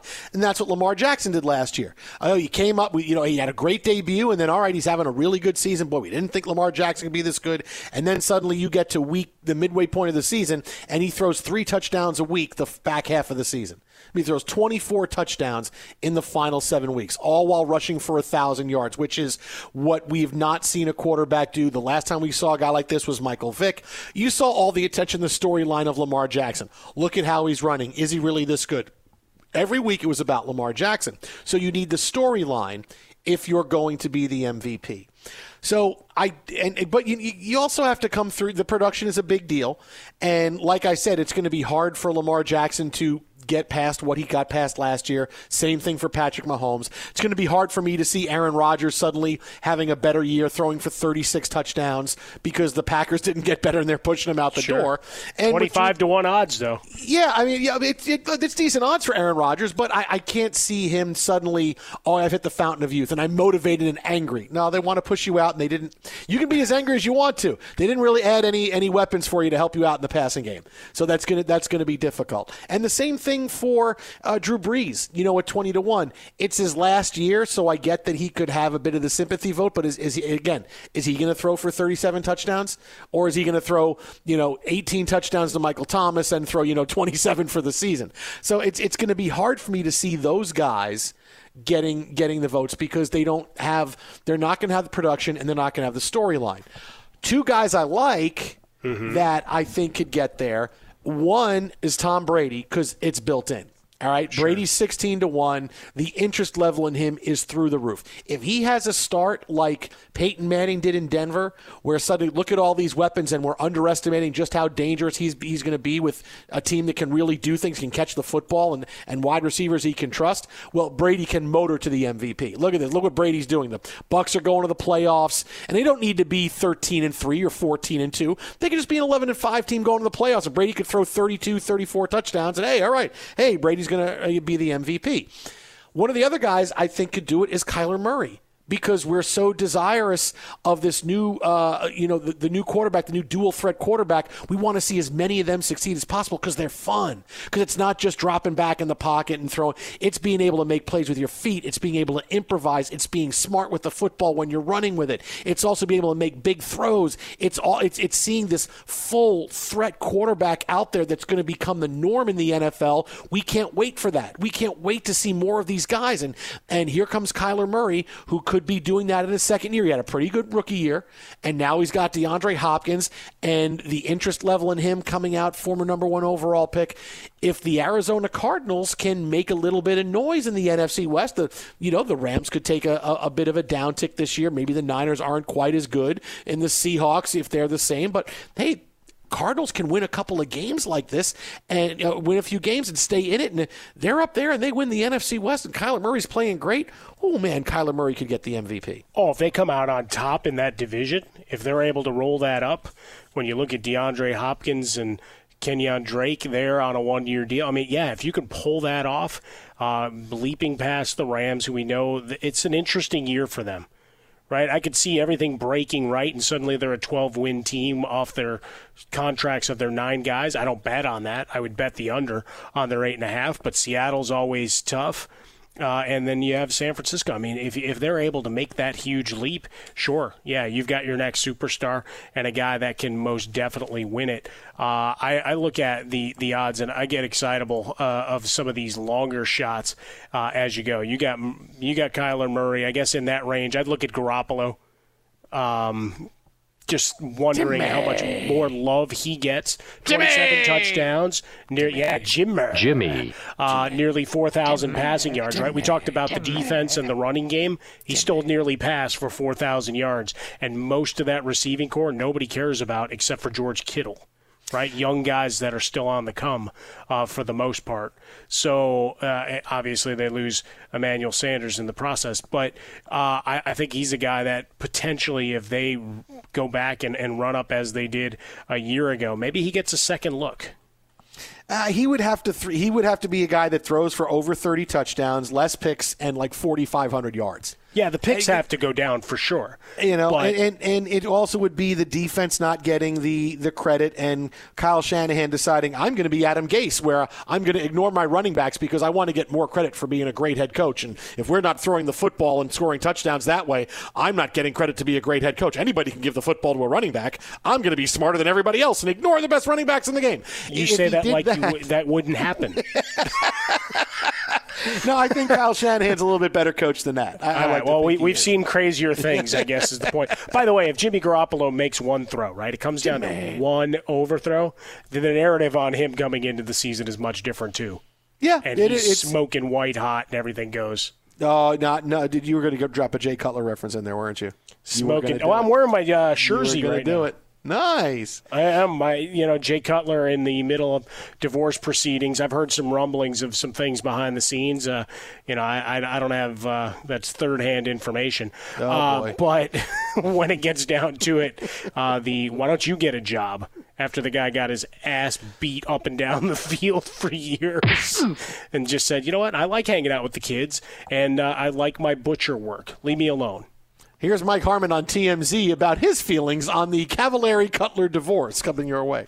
Well, I Uh, tell you, that Jake Cutler is perhaps the best quarterback we ever had, my friend. Coming up in 90 seconds, I'll tell you who my favorite would be, and then Mike and I are going to give you big dark horse candidates. These guys that, if things break right and you like the long odds, but first. Be sure to catch live editions of The Jason Smith Show with Mike Harmon weekdays at 10 p.m. Eastern, 7 p.m. Pacific. We're live from the Geico Studios. Jason Smith, Mike Harmon.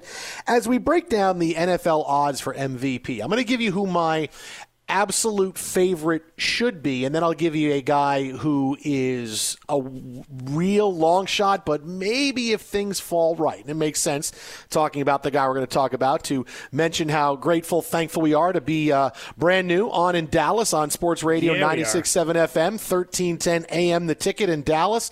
Uh, one of the biggest sports stations in the country. Our NFL City takeover continues. Uh, thanks to our affiliate director, Kurt Kretschmar, program director at the ticket, Jeff Catlin. Uh, 96.7 FM, 1310 AM, the ticket. We knew it was coming. We talked about it a little bit last week. And uh, don't worry, my Jerry Jones impression will come out in full over the course of the coming days and weeks because, uh, you know, we just kind of have to do it that way. Jerry Uh, Show. But if I was looking at my favorite for MVP, my betting favorite for NFL MVP, it would be Dak Prescott because the interest level in Dak is at an all time high. With the contract situation, playing for the Dallas Cowboys, that's all built in. Now you have a season in which the Cowboys should take a stranglehold of the NFC East. I, I may be a year early in picking them to go to the NFC Championship game, which I had them last year. I think they win the NFC East. and They go. They win 12 games this year because the NFC East is not that good. In Dallas, this is their time. This is their year to do it. And if they do it, Dak Prescott will have a big enough year. We will follow him. It will be let's anoint Dak Prescott as one of the next big superstars in the National Football League. We know he can put up big numbers. He just has to do it against teams that are good, in addition to teams that stink, because that's what he did last year. But it's it's all there for Dak Prescott because the interest level in him and his career say, okay, wow, now Dak, we can anoint him another star. So, you know, same thing as the interest level in, in Kyler Murray. We, everybody likes to make new stars. Leagues love to make, here's a new superstar for you to follow. And last year, we made Lamar Jackson a superstar. Before that, it was Patrick Mahomes. Every year, we want to we want to continue to anoint and create new superstars. And as big as these guys are, look, Dak Prescott's a big name, and Kyler Murray's a big name. But still, you win the MVP, suddenly you hit that rarefied air. Dak Prescott's the guy. I'd make him my favorite. Oh, I like that. I, I think there's a lot of things that could work his way. I mean, we talk about the receiving corps. You know, uh, my my man crush on Blake Jarwin. I think he's a guy that people will sleep on uh, until they until they don't, because he Jason Witten is no longer there to muck up the middle of the field. Uh, We Mhm. celebrate him, but he moves on. Uh, you got Wentz sitting at 16 to 1 if he can stay healthy, and that's the huge if. Uh, fade Deshaun Watson. Uh, just too many things working against him here. And if he were able to win it, uh, it would be the greatest effort ever off a team uh, starting one in six before their bye week. So when we get down to it, Uh, you know, I brought up Rodgers a little bit before. Uh, we brought look up at Garoppolo of the favorites. You know, I, it's chalk. It's Russell Wilson at eight, eight or nine to one, depending on where you're looking. And that's one of the big thing with these odds. Uh, keep shopping if you don't like what you see the first time. Uh, so now a couple of guys that it could work out for them long term. And these are these are dark horse odds.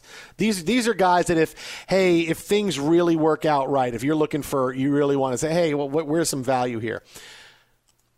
He signed his rookie contract today. He's got the number one selling jersey in the National Football League. Tua Tagovailoa. If he starts out this season as the starting quarterback he's going to have everything he needs. He's got the relevancy. Already you can see he's the biggest rookie out of the rookie class because your jersey's not Joe Burrow's jersey's not number 1. Two is his and his and the Dolphins alternate jersey is the number 2 selling jersey right. in in the country. So that's, you know, that shows you how big a deal Tua is. So you got the storyline coming in. His first game is against the Patriots. The interest level, the Patriots' first game without Brady. Tua has a big game there. There's no other storyline in the NFL that week. Look at Tua in his debut. He's going to get to throw the football a ton. They're not going to just run the football. He is that talented. He is that good. It's a weak division in the AFC East. And could I see the Dolphins, because they got a lot better in the offseason, they brought in some some really good players defensively. You know, a lot of players from New England have come That's in. right. could I see this happening? I could see it. He's 200 to 1.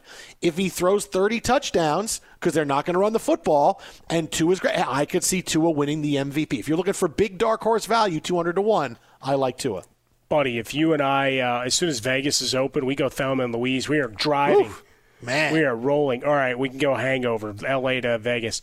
Uh, the point being that I'm also on the long shot. I'm looking at Drew Lock with a reconstituted. Oh, look at you, Drew Lock.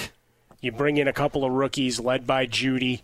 Uh, you already have uh, some some quality receiving options at your disposal when you look at Sutton and you look at Noah Fant. Uh, good two headed monster in the backfield uh, with Lindsay and with Melvin Gordon coming on board. Yeah, this could work. This could work. Drew Lock, I'm a believer. Uh, I'm investing at 100 to 1. I will actually lay that down at some point as my here's my long shot thing. I might frame it on the wall right underneath you, my Section 102 uh, Northwestern Wildcats Welsh Ryan Arena sign. And TJ, Mike Harmon giving you his MVP lock for 2020. Yeah, boom! Infiniti presents a new chapter in luxury, the premiere of the all new 2025 Infiniti QX80, live March 20th from the edge at Hudson Yards in New York City, featuring a performance by Jon Batiste. The all new 2025 Infiniti QX80 is an SUV designed to help every passenger feel just right. Be the first to see it March 20th at 7 p.m. Eastern, only on iHeartRadio's YouTube channel. Save the date at new-QX80.com. Don't miss it. 2025 QX80 coming this summer. Martha Stewart, the original influencer. When I think about anything, I think about the way that she did it first. The media mogul. Five to six years ahead, she saw what was coming. The prisoner. The rise, the fall, and the reinvention of an American icon. Once Martha paved the road, everybody else pretty much copied her. A CNN original series, The Many Lives of Martha Stewart, now streaming on Max. Billie Eilish and Finneas O'Connell, they're with us today on Crew Call. I'm your host, Anthony D'Alessandro. Billie's vocals, it was automatic art. You know, I had to like choose a more challenging route than just like da da da da. You know what I'm saying? Like it could have been like easier. And a lot of people have asked me like, how did you choose to have it be so soft and like so simple? And what else was it gonna like? That's what the song wanted. Thanks for listening to this episode of the Crew Call podcast on Deadline. Are you looking to step up to a 4K smart TV? One that gives you unparalleled clarity and picture resolution? Then we've got good news for you because the Vizio 65-inch V-Series 4K smart TV is now just 348. With all your favorite apps built in, you can stream straight out of the box. You can even sing along to all your favorite music and radio on the iHeartRadio app. Looking for a smaller or bigger screen? Vizio offers unbeatable prices on all V-Series 4K smart TVs. Head to walmart.com today and score the 4K TV you've been waiting for. Hey, hey, it's Malcolm Gladwell, host of Revisionist History. eBay Motors is here for the ride. Your elbow grease, fresh installs, and a whole lot of love transformed 100,000 miles and a body full of rust into a drive entirely its own. Brake kits, LED headlights, whatever you need, eBay Motors has it. And with eBay Guaranteed Fit, it's guaranteed to fit your ride the first time, every time, or your money back. Plus, at these prices, you're burning rubber, not cash. Keep your ride or die alive at ebaymotors.com. Eligible items only, exclusions apply.